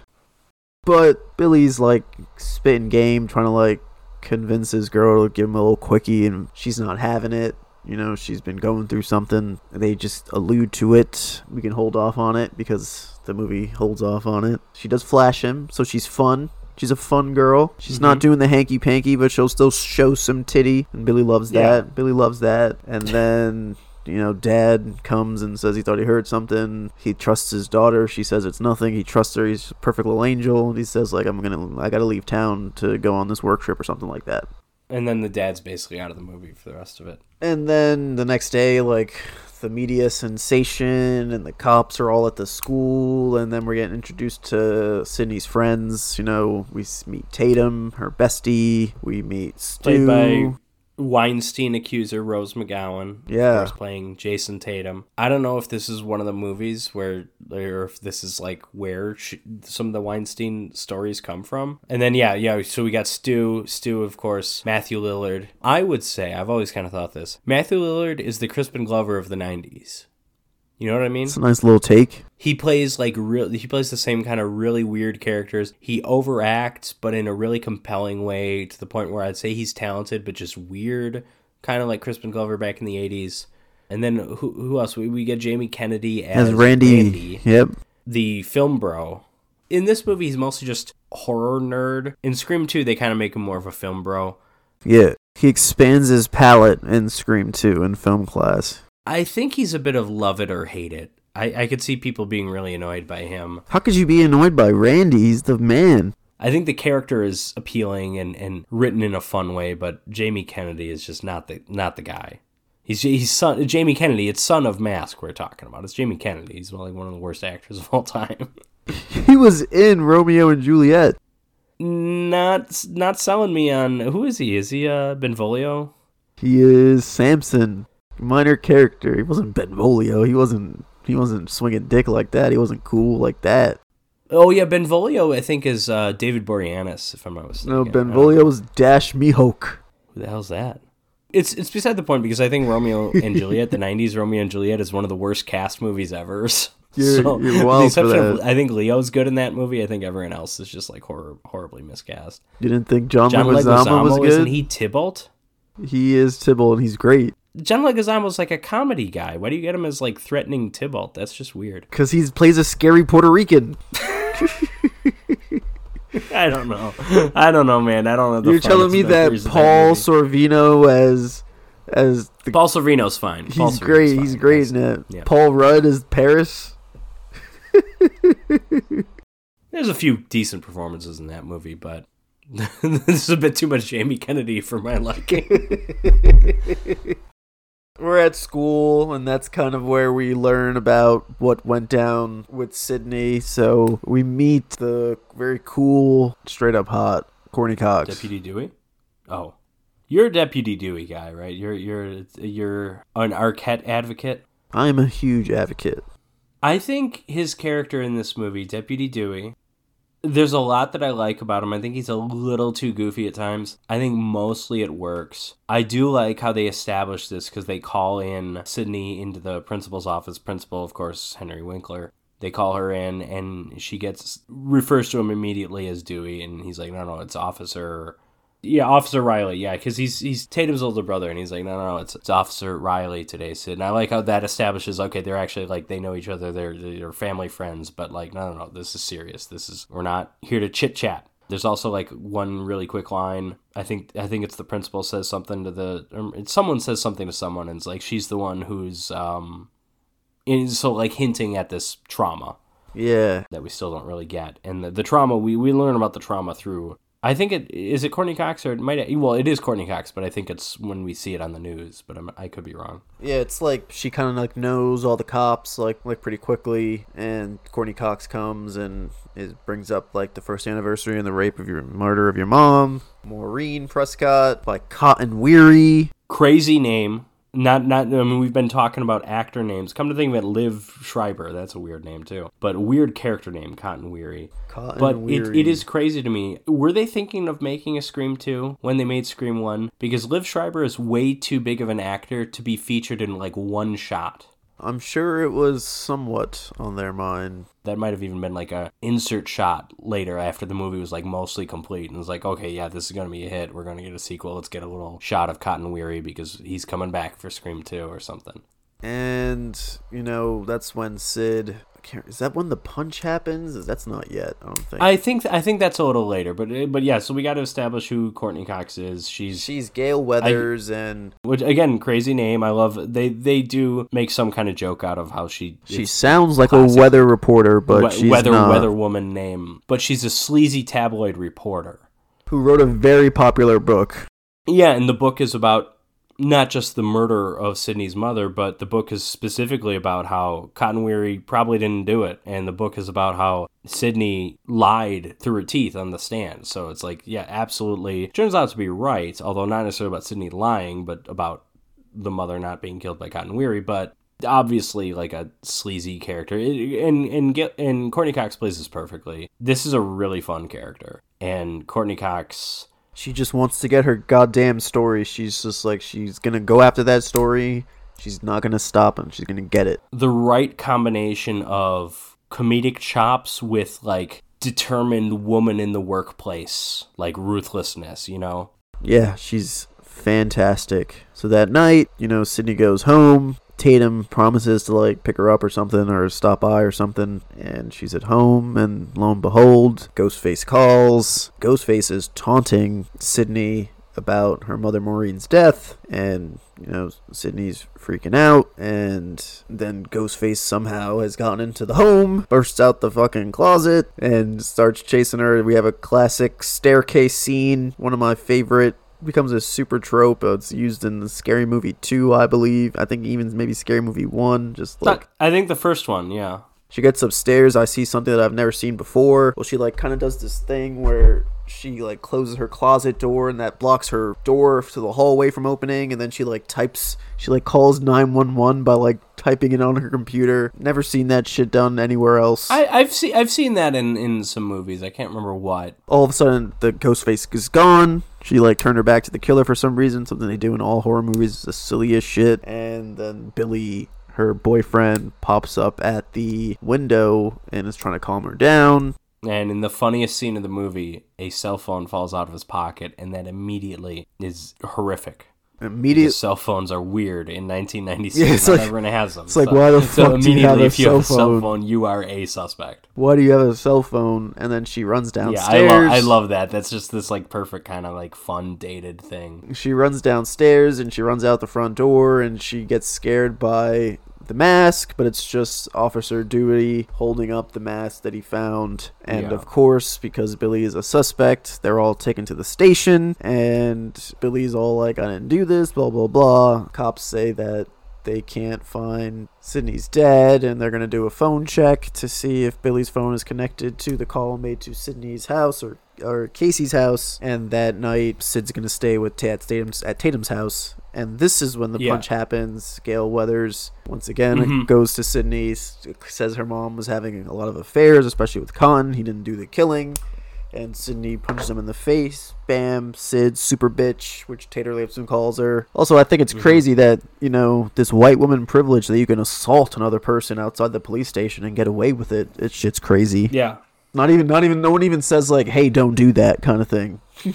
Yeah. it's just like, oh yeah, she just I- punched her in the face. th- but I also think that's like it's understood like that Gale Weathers is just this complete bitch that like it's like oh yeah this is this is perfectly reasonable. if it's understood, but by all means, then.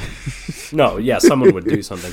But I want to draw your attention to one thing here. So I mentioned Matthew Lillard is the Crispin Glover of the 90s. There's a mild connection to Back to the Future here. Here's a much more major connection because Tatum's mother, and also Dewey's mother, and Dewey, of course, lives with them, is actress Frances Lee McCain, who plays Lorraine's mother, aka Marty's grandmother, in 1955 Back to the Future. So she also plays the mother in Gremlins, so a couple of classic mom roles, kind of small roles. Gremlins being the biggest of those three. She's like a, probably has like three lines in Scream, but yeah, I think she's little- just in that one scene connection. in Scream.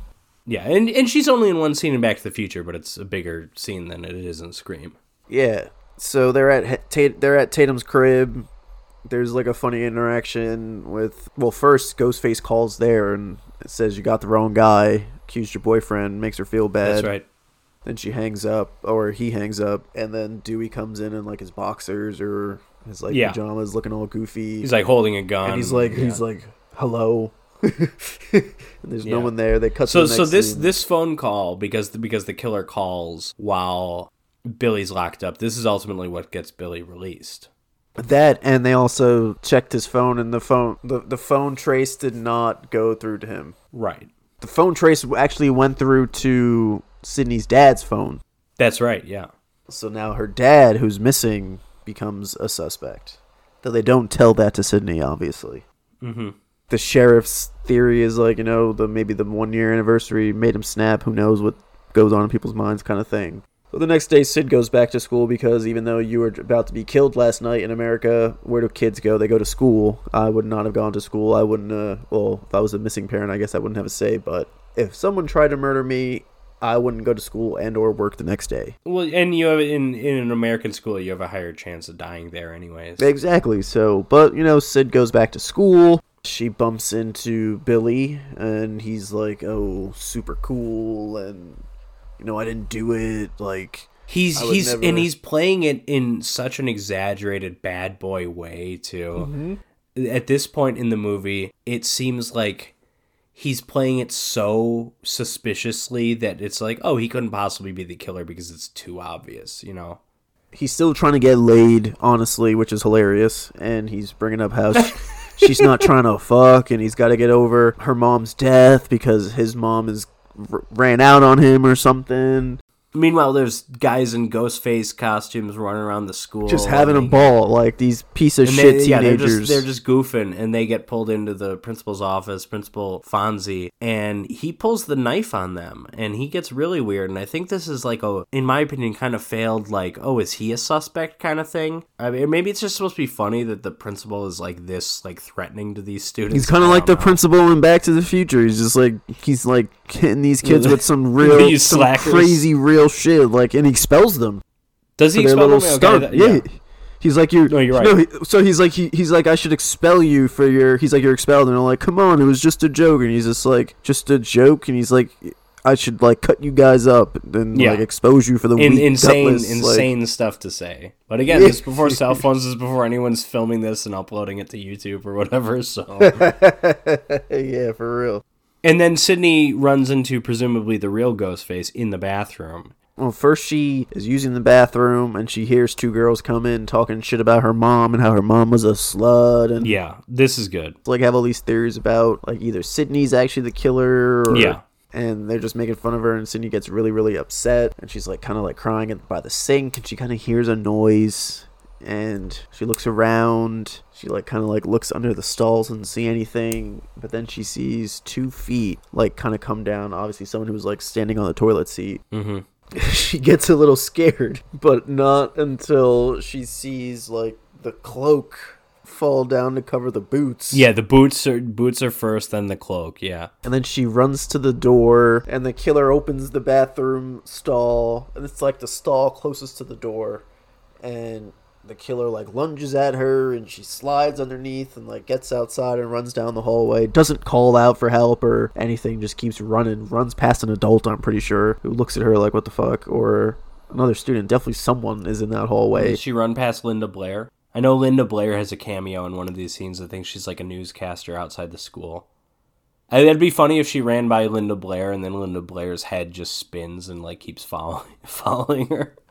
And then the school day's over, and Tatum and Sid are kind of just bouncing around town, just doing things. They go shopping. Well, the, well, the, at school the store. school day's over. It's also like there's like a curfew, and isn't school like canceled?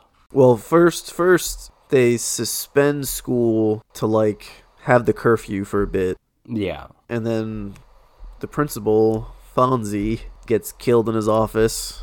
He's like, he's like, he's like, he's like hanging out alone. Looking He in the mirror and throwing the some- he ghost keeps- face mask on. And he he also checks the hallway because he thinks he hears something, and it's just Wes Craven in Freddy Krueger's sweater. And he's like, "Oh, His, sorry, his Fred." and name's it's like that's Sorry, Fred. Yeah, that's too much. That's that's That's too too much. much. I love That's that. I love that. I'm all for a Wes Craven cameo. It would have been too much if he would have said, "Sorry, Freddy." That would have been too much. Yeah, you're right. It would have been worse with that. But yeah, full sweater, full fedora. Uh, eh, that scene doesn't sit quite right with me. Do you do you hate fun? No, no, no, no. And and, and speaking of fun, there's a there's a one of my favorite scenes in the movie is when the sheriff is talking to Deputy Dewey. I think they're talking about the possibility of the dad being a suspect, and the sheriff is like taking these like dramatic pauses and, and these drags from his cigarette. Meanwhile, Dewey is standing next to him with like an ice cream cone, and Dewey is like trying to look serious and cool when he just licks his ice cream cone. I find that scene hilarious. It's so wonderfully performed by David Arquette. I, so if, if we want to talk fun, that's one of the most fun scenes of the movie to me. That is a very, very, very good scene. But uh, school is suspended, so at that point they decide well, and, and what we, all we teenagers pick up with do. we pick up with Randy, of course, who works at the video store, and Billy and Stu like surround. Well, I think he he's talking to Stu. It's just Stu. It's just Stu. Well, he's talking to Stu at first, and then he he he He's- says they're talking like, about suspects. Yeah, but, like, well, he's talking about every everybody's a suspect. If everybody saw prom night, they'd understand. He's he's this. We can solve this mystery from knowing all this stuff about horror movies that I know. And then he's pointing out how weird it is that Billy just released from jail, a suspect in in a killing. Why would he be hanging out? In the horror section that's kind of weird but then billy like sneaks up on him and they do this thing and i think at that point it's like kind of billy and stu kind of surrounding him and being kind of intimidating and creepy. But I, maybe it's just Billy. how do we know it's not you? And he's like, it totally could Yeah. be me. I'd be the Well, perfect yeah, I think suspect. he does. Is this where he's? No, he later on he says he's a virgin. I thought maybe he mentions that here. And that's we kind of see Billy be very. At this point, you're starting to wonder about Billy. You kind of thought, oh, maybe like it was an accident. His phone was being he didn't. His phone wasn't connected. He's just really horny. But that scene, Well, kind of he's- yeah, like it's like, what's up with this guy? And then Randy has the famous "It's 1995. Motives are incidental" line. It's the Millennium. Yeah. Yeah, then that's when it cuts to them having a party, little a little blowout. And who whose house is this? It's Stu's, right? It's not Billy's, and it's not Randy's. Although Randy certainly makes himself at home because he brings all the horror VHSs and is like, okay, we're gonna watch Halloween, we're gonna watch Prom Night, we're gonna watch uh, Terror Train, you know, all these Jamie Lee Curtis movies, and then they make a couple jokes about Jamie Lee Curtis's tits. It's like that's why she's in all these, and he's like, no, no, no, she she never showed her tits until Trading Places in 1983, and it's like the whole point is to be a survivor in a horror movie, you have to be a virgin, and then this is when he goes, he's like the ultimate buzzkill. He pauses the movie and has to explain rules to horror movies to everybody who are like they're kind of into it because everyone's just drinking and having a good time. But what are the rules? He says you you can never say I'll be back. Never say I'll be back. Do not have sex.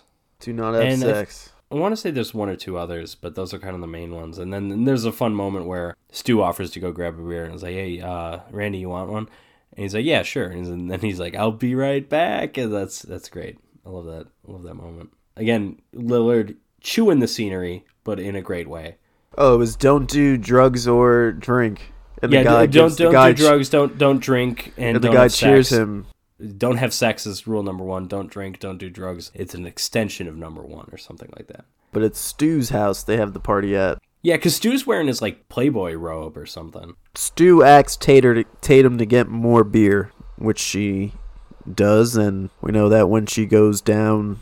So while Randy's giving this speech about how to survive a horror film, Tatum goes downstairs to the garage. The garage door keeps opening, so she goes to keep closing it, and then eventually she goes to like leave, and the door is locked, and then Ghostface comes in, and she thinks it's Stu fucking with her, and Ghostface cuts her arm, and then she realizes that this person's not fucking around, and they get into an altercation, and she throws the beer bottle, and they got a great shot of Ghostface getting whacked with the bottle and it blowing up and getting wet everywhere, and Tatum tries to stupidly crawl out of the doggy door, Yeah, gets stuck, and then yeah, then Ghostface lifts the garage door and it like snaps her spine or something like that. Which sucks, but that's just kind of how it goes. And then the kids hear about the principal being killed and his body's like hanging in the football stadium or something like that. So yeah, and then, then obviously they all just go leave to go it. see it, which I love. That I I would probably have done that in high school. I think. While this is all happening, Dewey and Gale are hanging out. Get Dewey's like you know protecting the neighborhood, like he knows there's a lot of kids in this spot. Gale's chasing her case, and she knows that you know, Sidney's at this party, so it's likely that the killer's probably going to show up at this Uh-huh. party or something like that. Yeah, so she sets up a secret camera right above the television. Yeah, so Dewey Filming all them. Dewey's risen up Gale. Gale's kind of liking Dewey for some reason. He's kind of doofy and Well, yeah, yeah. The whole the relationship starts. They kind of connect earlier in the movie, and it really starts as like a Dewey's kind of into Gale. He knows he shouldn't be because you know he's kind of friends with Sidney, and, and But she's hot. person. But she's hot, and she's um, famous as well. and and she's kind of schmoozing up to him mostly just to kind of get closer to information because he's a cop and she thinks she can manipulate him but at this point the relationship's ki- kind of becomes real They're vibing. They're totally vibing, like in every way.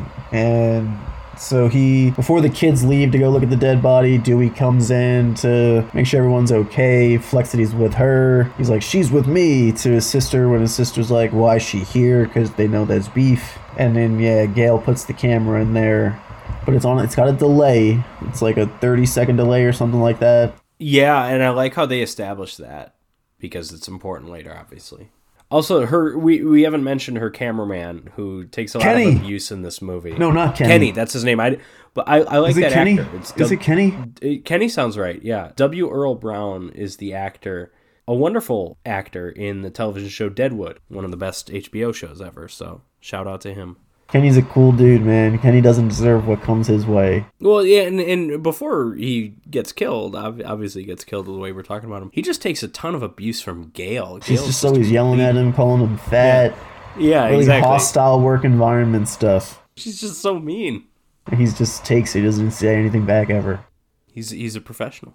He's a good guy. But Dewey and Gale are hanging out. They heard about a car that's like abandoned off road a couple hundred yards down the road, so they go on foot Yeah. for some reason. They didn't drive over there. Well, they they go on foot because they want it because they don't actually think the car's going to come of anything, but but he needs to look into it, and why not make it make it a romantic walk, you know? I don't know about romantic walks in the dark in suburbs when there's kills around, but that's just me. Hey, hey, man, that's I- just just me. I'm I'm built different. I'm, I'm not I'm not in the mindset of someone who could score with Courteney Cox pre awful plastic surgery here. Okay, I can't relate to this. This is this is Damn, dude. logical to him.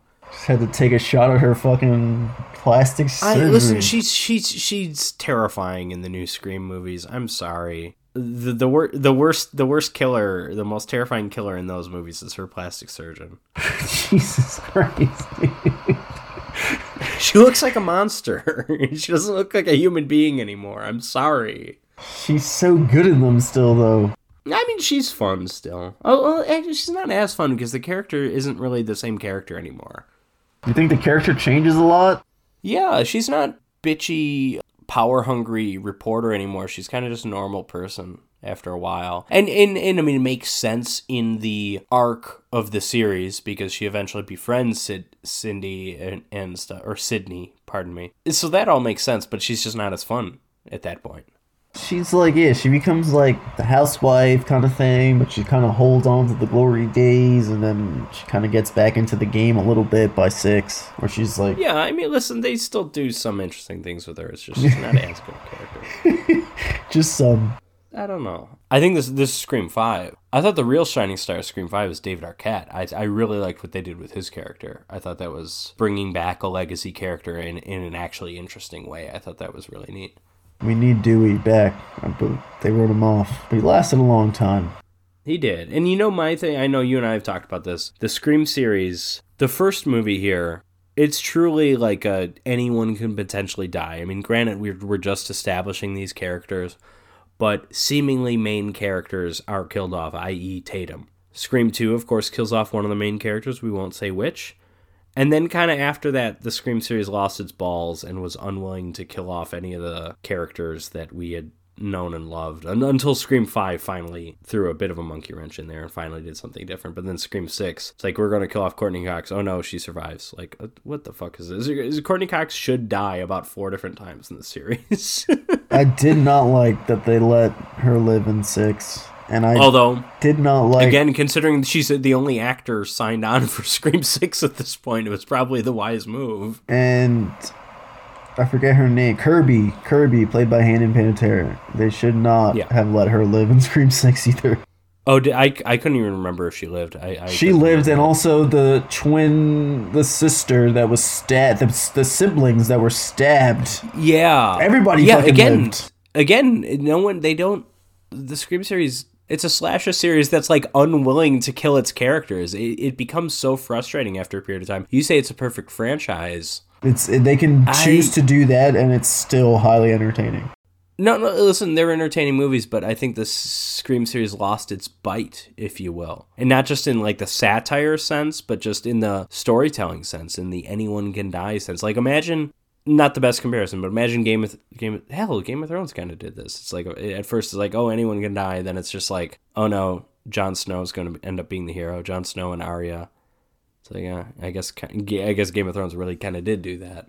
Game of Thrones brought Jon Snow back to save the show. Yeah, literally. That was that was when I gave up on the show. I'm like, what what was interesting about this show was that it didn't conform to typical narrative and character structure. There is no protagonist. I don't know who's going to end up being the hero or if there is, even is going to be a singular singular hero. Jon Snow dies. Oh, awesome! Because I didn't like him because he has one facial expression the entire series. Then they bring him back from the dead, and I'm like, oh fuck this. He's gonna be the hero now. He's gonna be the hero, and he is the I, hero. I, I was I was out at that moment. Whenever that was, season four, season five, I don't know. I'm like this. I'm done with this show.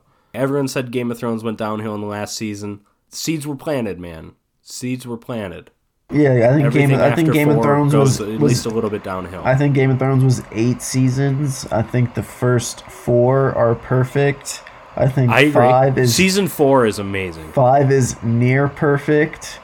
Six, Yeah, I think that's when it six, started. Kind of. six is like what's going like why is the quality changing, and then seven or eight are garbage. Yeah, that's. I think that's mostly accurate.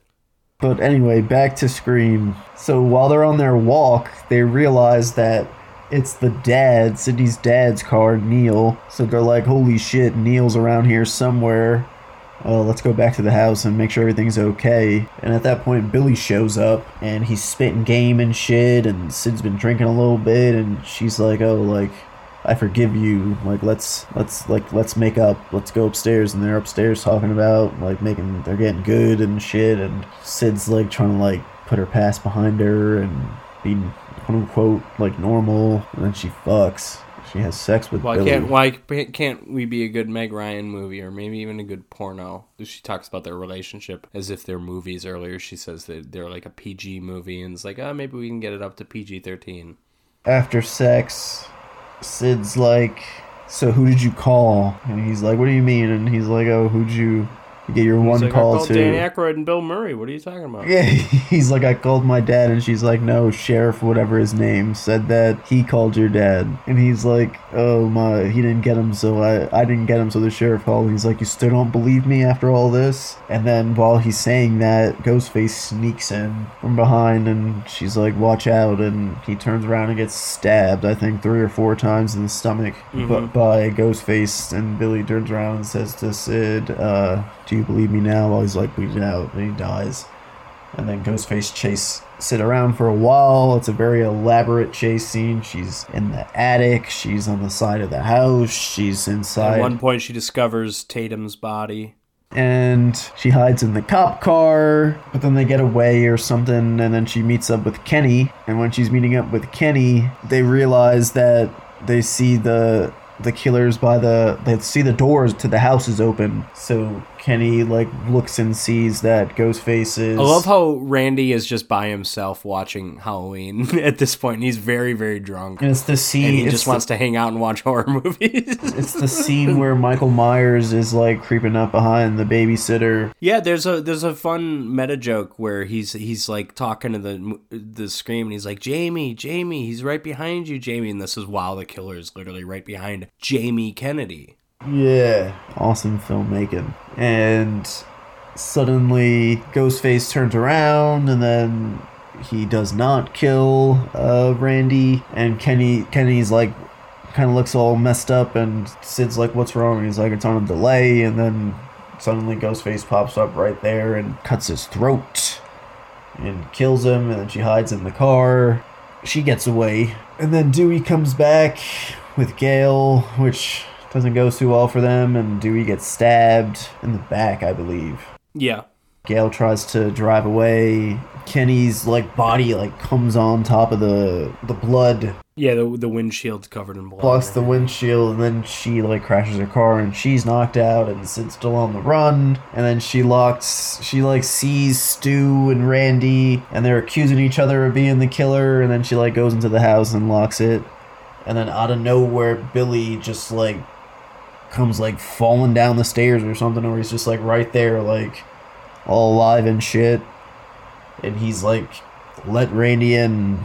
And he's like, we all, he's like, Stu went fucking crazy, blah, blah, blah. And Billy has the famous line where his like voice kind of and demeanor changes, and suddenly he's like not injured, and he's like, we all go a little crazy sometimes. And he shoots Randy, man, like on some killer. Like in the shoulder. Yeah, and he fucking gets shot in the shoulder and flies. And then all of a sudden, Billy's like, ah, I'm a fucking killer. He's the killer. And then Stu comes in, and Stu's like, I'm the other killer. And then that's when the whole reveal. It's exact dialogue. Yeah, like, I'm the killer too, brother. and then that's when the whole crazy, deep, twar- twisted timeline reveal Billy is the one that killed Sidney's mom a year ago and fucking raped her and did all this crazy shit because her mom really was having an affair.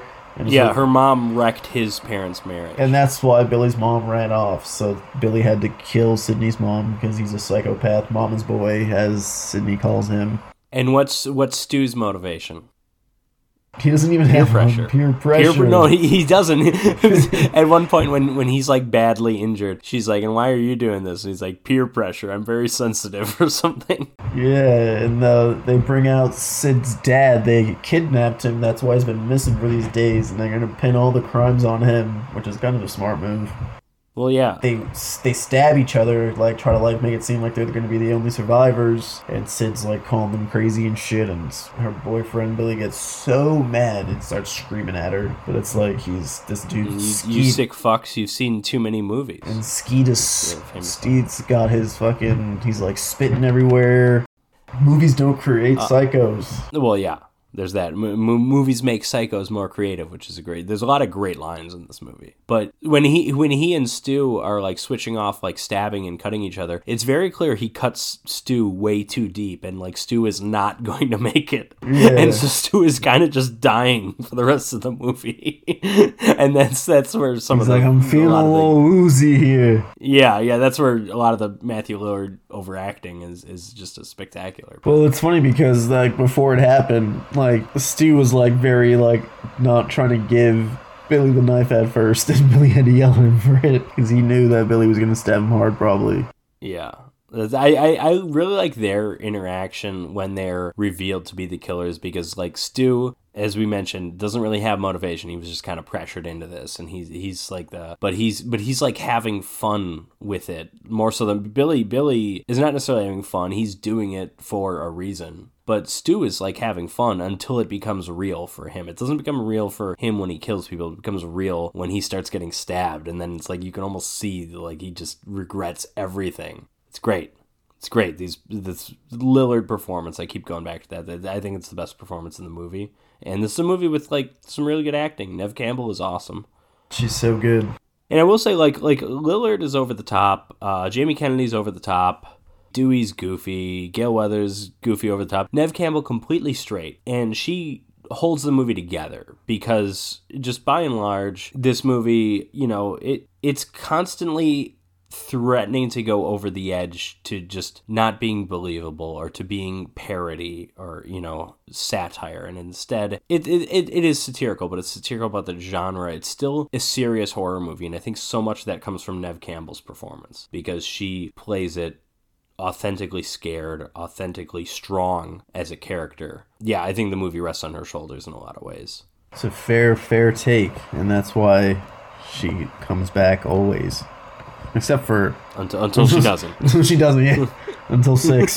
until they got cheap But Stu's all fucked up, and Billy's telling him like get the the dad Neil, and then the gun goes missing, and they don't know where the gun is, and then all of a sudden Gale has the gun, and she's threatening to shoot them, and saying she's got the fucking she's gonna save the day, and she's got the story, but uh, Billy just walks her down and fucking like punches her, kicks her, and like she goes fucking flying.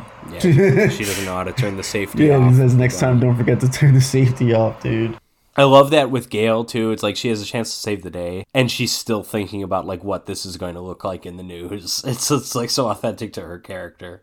Truly. Um, but Sid, unlike Casey Becker in the beginning of the movie, who did not think at all, Sid was smart and she was on the move when Gale was doing this because now she's, they don't know where she is. Then she pops up and she's got the mask on and she's got, Yeah, why does she put the mask on? This she's just being a cool little badass. She's giving them a piece of what they gave and she's stabbing. it's- She's stabbing Billy with the fucking umbrella. Like, that shit looks like it hurts so fucking much.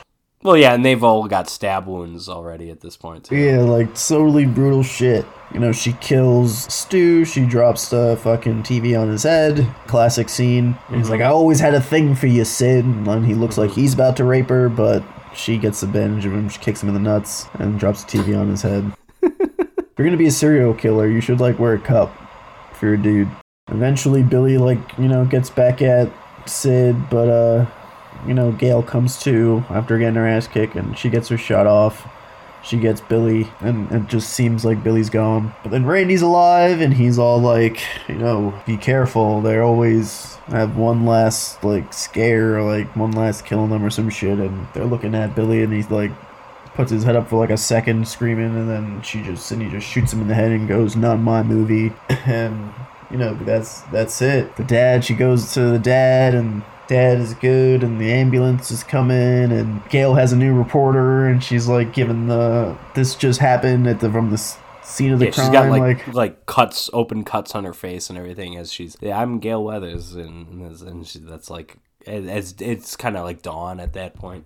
There's like some teen 90s pop fucking song playing, but then it transitions into uh, Nick Cave's fucking sick theme that like plays couple times No, it doesn't. movie. No, no, that plays earlier. That plays at curfew. The Nick Cave and the Bad Seed song. Does it not play throughout the credits?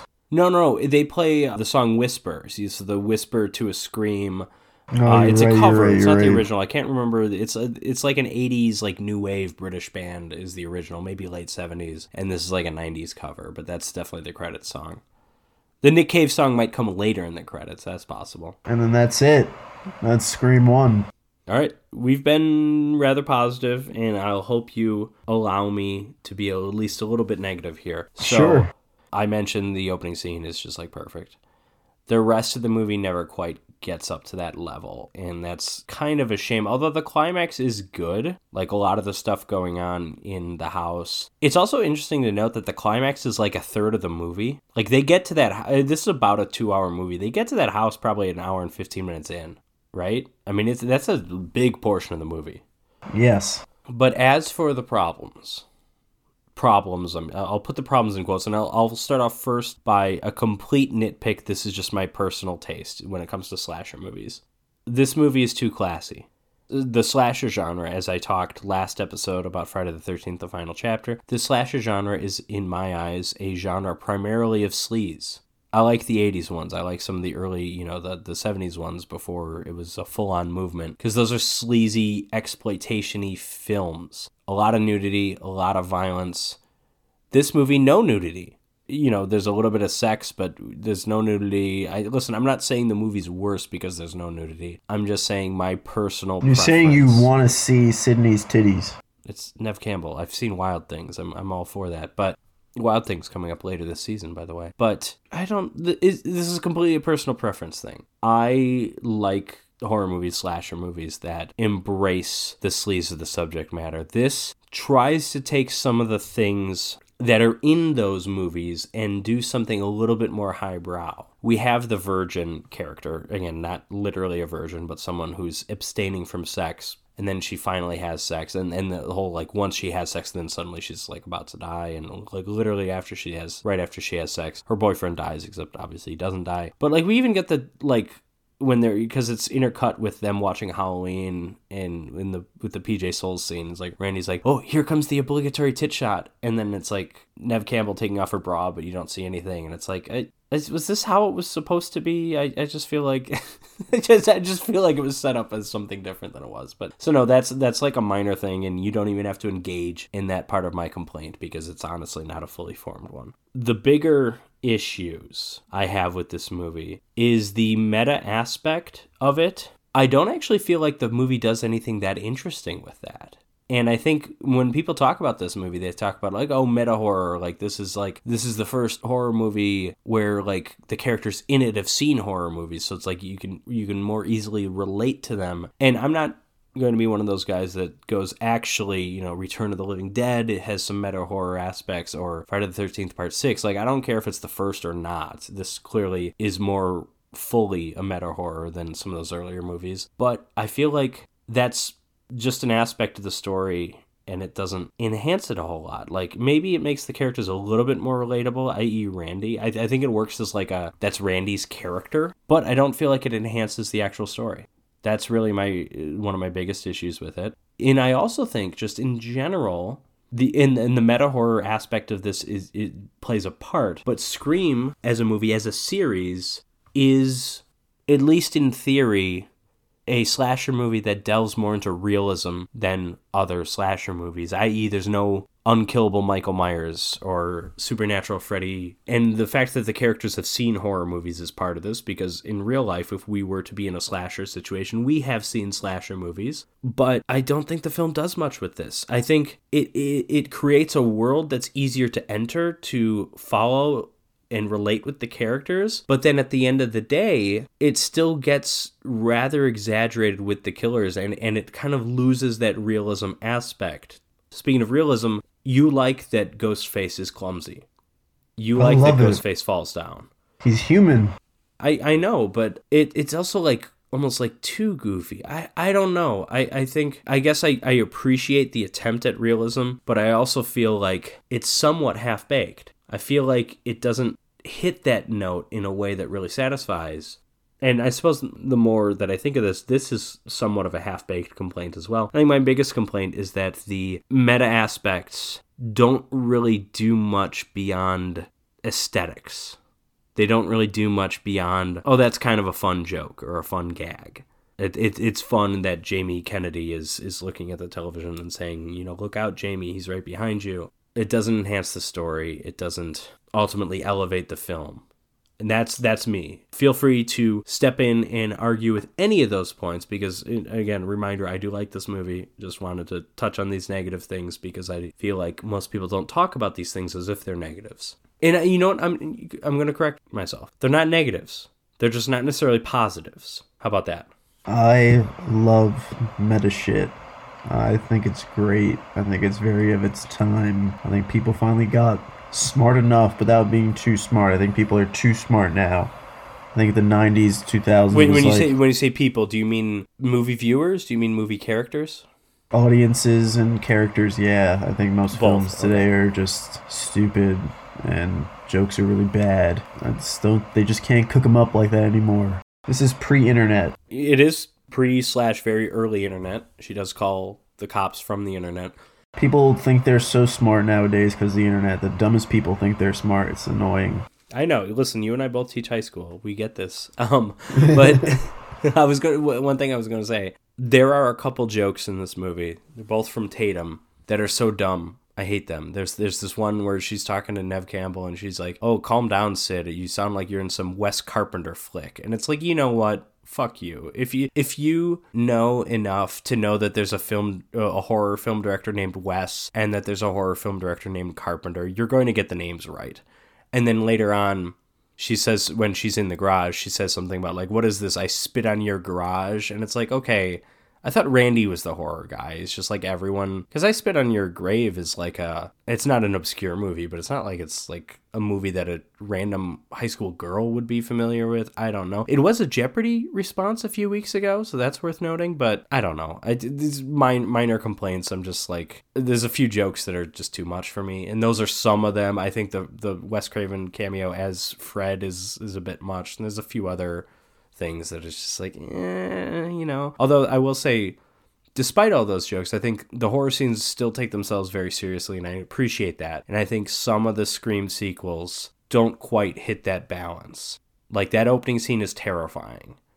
A lot of the stuff in the climax is terrifying. That's great. I appreciate not letting the comedy overtake the horror. Yeah, there's an uneven tone of later ones, but they're still pretty brutal. It's always brutal deaths. What are your thoughts on Scream? I think it's just very real, and I think, like, I love that the killers are fucking human and goofy, but not like absurdist, like monster kind of human, like Texas Chainsaw, No, or like yeah. some crazy dream shit, or Michael Myers, who's like human but like pure evil, allegedly, and like can't die no matter what the fuck you do to Yeah, him. or, or you whether he's pure evil or not, he's like the Scream basically. killers, like these motherfuckers, some of them wear like bulletproof vests because they're fucking regular ass people. And, you know, Sidney, who's just like some skinny little John, dude, like she's not a big by any means person.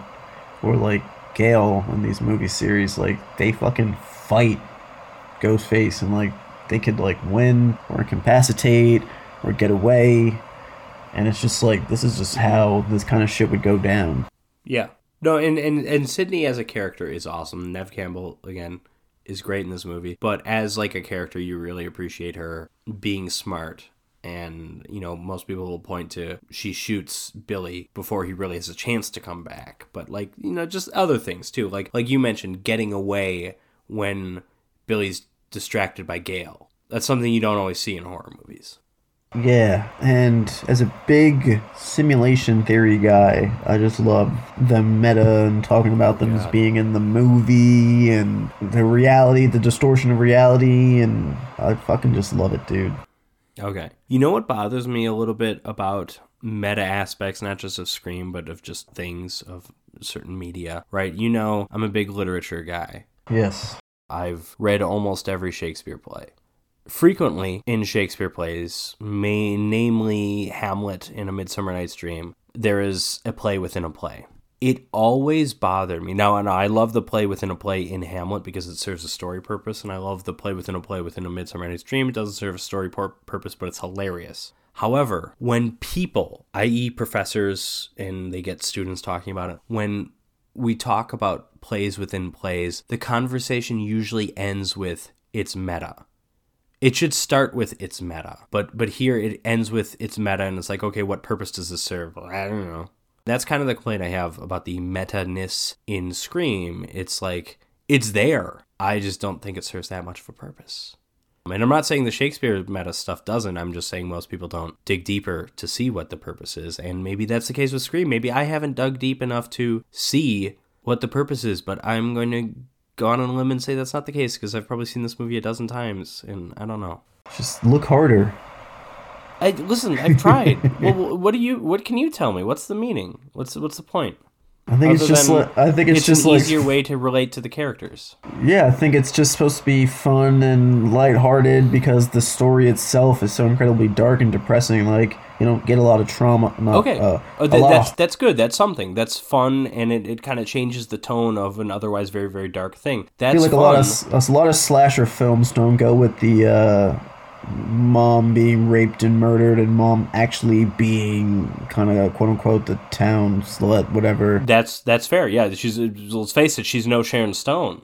She is no Sharon Stone. No, that that is that is all fair, and I and I agree with that. I should say, but that alone doesn't make this, and I shouldn't say alone. That doesn't like make this a horror masterpiece to me. That makes this a mildly unique horror film. That's pretty good. That has one sequence that's one of the most amazing things I've ever seen in a horror movie, the opening scene, and has a couple other really good scenes, and I can move on with my life from it. You know, I know, I know you love this movie. A bunch of people love this movie. I saw this as a 4.02 rating on Letterboxd. That is freaking high. That is like everything everywhere all at once high. I mean, it's probably not as high as that. That was probably like a four three, but still, that's, like a, that's a, that's really high number. And it's like you know, I like it. I don't know. I don't get masterpiece from Scream. I get fun movie. Yeah, I, yeah. I, I guess that I guess that's my biggest takeaway. I feel like, especially as a horror fan, sometimes it feels like I'm in like a minority of one, and that it's like, yeah, Scream's good. It's not didn't change my perspective on anything. It's like this is fine. It's good, and, and I of course I'm being I'm selling it short. It's it's a good movie. I just don't see masterpiece. My good buddy, my good buddy from Chicago has watched Scream five times in the last two years on Letterboxd, Okay. and his first review is four stars. Okay. And he says, "Total banger. The meta stuff is a tad overdone, but it'd be very easy to argue Scream is a classic." And I'm not arguing it's not a classic. To be The second time he says, also again four stars. I think that after the opening scene, it's a bit rough, but once the party starts, it's damn near perfect. Final sequence is like a Coen brother movie, which is the highest praise I can give. I love a movie that loves movies, as do I. okay. Third time, four and a half stars. This gets better every Oh, time. Getting better. Yeah. This gets better every time. Fourth time, four and a half stars. It's called Tact to You Fuck Rag, which is a great line in the movie. And then the fifth time, five stars and one word classic. Okay. And that is how I feel. I agree with everything he said. It can be rocky. There can be rocky watches of Scream, but when you're Yeah, in the I, mood, I, I, do, I do agree with so what what your friend said. After the first scene, it gets rocky, but then the once they get to the house, it's, it's like a masterpiece. I don't know if I'm going full masterpiece. I do agree that everything between everything between Drew Barrymore, Casey, and Stu's house is okay. I think another thing, I think the killer approaches Sidney too quick. Like Casey has just died. Casey's the only person dead, and the killer's like in Sidney's house, and it's like, okay, this this doesn't work because I know she's not gonna die. And then the scene in the in the school is kind of just like, okay, this is kind of just like feels like it's thrown in there. I feel like we're just trying to get as many scenes of her being chased by the killer as we can. Those scenes don't work for me, and that's a big part of the, the reason why that middle chunk is kind of mediocre. But all that stuff works at Stu's house because at that point we're towards the end of the movie, something could happen. those parts, that middle part, couldn't have been better, sure. Yeah, the middle part's not bad. There's good moments there. There's good characters. The principal, the principal kill is great. The scene in the bathroom is great. The silly, it's kind of the I don't the silly supermarket Ghostface sighting is just ridiculously goofy. Oh yeah, he's just like in the reflection briefly. Yeah, like obviously someone would fucking see that guy. Yeah, I agree. That's that's yeah, that's true. like that one was just straight up goofy. Listen, it's a fine movie. I I don't love it, and you do, and that's great. We can disagree, and we're not even strongly disagreeing. It's just like I still like this movie quite a bit. I just, you know, it's no it's no pieces. I'll always go back to Pieces. Pieces is the greatest slasher movie ever. It embraces its sleaze in a fun, unique, and weird way. But credit to Kevin Williamson, he had a unique vision for a horror film. Credit to Wes Craven. I think Wes Craven's kind of the, really the reason why it is a horror film. I think early on, before Wes Craven was involved, people were looking at this script from Kevin Williamson, this kind of meta horror script, and they were seeing it as a comedy. I think it's kind of Wes Craven who saw it as like, no, this is we can make this a horror movie. We can actually make this a legitimate horror movie, and that to me is a. It's not a perfect marriage, but it's a pretty good one. So, Josh, which of these two movies do you prefer? Scream. Why?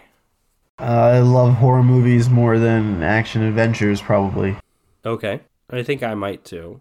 But I'm going to take Back to the Future because I think Back to the Future is a perfect movie. I'm not picking Back to the Future because I don't like Scream. I'm picking Back to the Future because it is one of the most entertaining movies ever made. It's like it, it's got something for everybody.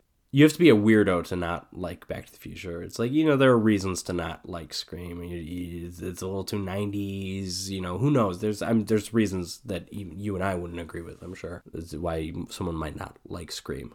So how do you think this stacks up as a double feature? I think it's a little fun one. Mm-hmm. I would do it again. I think it's an awesome one. I think both these movies, you get two teen movies, very much trendsetters for their decade, like like kind of generation defining films. Both of them, generation defining films that have stood the test of time in both cases. Like I mentioned, Matthew Lillard, kind of the Crispin Glover of the '90s. There's a connection there. Frances Lee McCain, small roles in both films, which is kind of fun. Also, we didn't mention both films. Canadian Star, Michael J. Fox, Neve Campbell, Canadian film icons, the two of them. So that's fun. And they're both like the, the the teen movies. They're both pretty funny, although they're maybe not primarily comedies in either case. And like the they're they're different genres from each other, but they're both fun. And and and obviously like the arguably the most important thing, they're both good movies. So two good movies, absolutely. Any final thoughts? I would love to see Sidney return to Scream, and I would love to see the next Scream take a chance on killing Kill some of these people. Cox. Kill it's got to some be people it's got to be Courteney Cox. Or if they bring back any of the teens from the last two movies, kill off one of them. I guess they could do that. But yeah, Courteney Cox has been flirting with death since literally since the first Scream movie. Uh, yeah, I would. I, I agree. I would love to see the Scream series take more chances. I would love to see more Scream movies. And as we kind of said, I don't really want to see more Back to the Future movies. I think what we got was perfect. Don't fuck it up, Hollywood. And on that note, Jim will be back next episode. The movies we are going to be doing are Prisoners of the Ghostland, a recent, I believe, 2021 film starring Nicolas Cage that I have not seen, I don't know much about. And then, of course, from 1975, the classic exploitation Italian film Black Emanuelle, starring the incomparable Laura Gemser which I've I've mentioned Black Emanuelle nu- numerous times. That is a rabbit hole that is well worth diving into if you have a very specific interest in weird Italian exploitation movies. So please join us next time. I think that's going to be a lot of fun. And Josh, thank you for joining me today. Always a pleasure.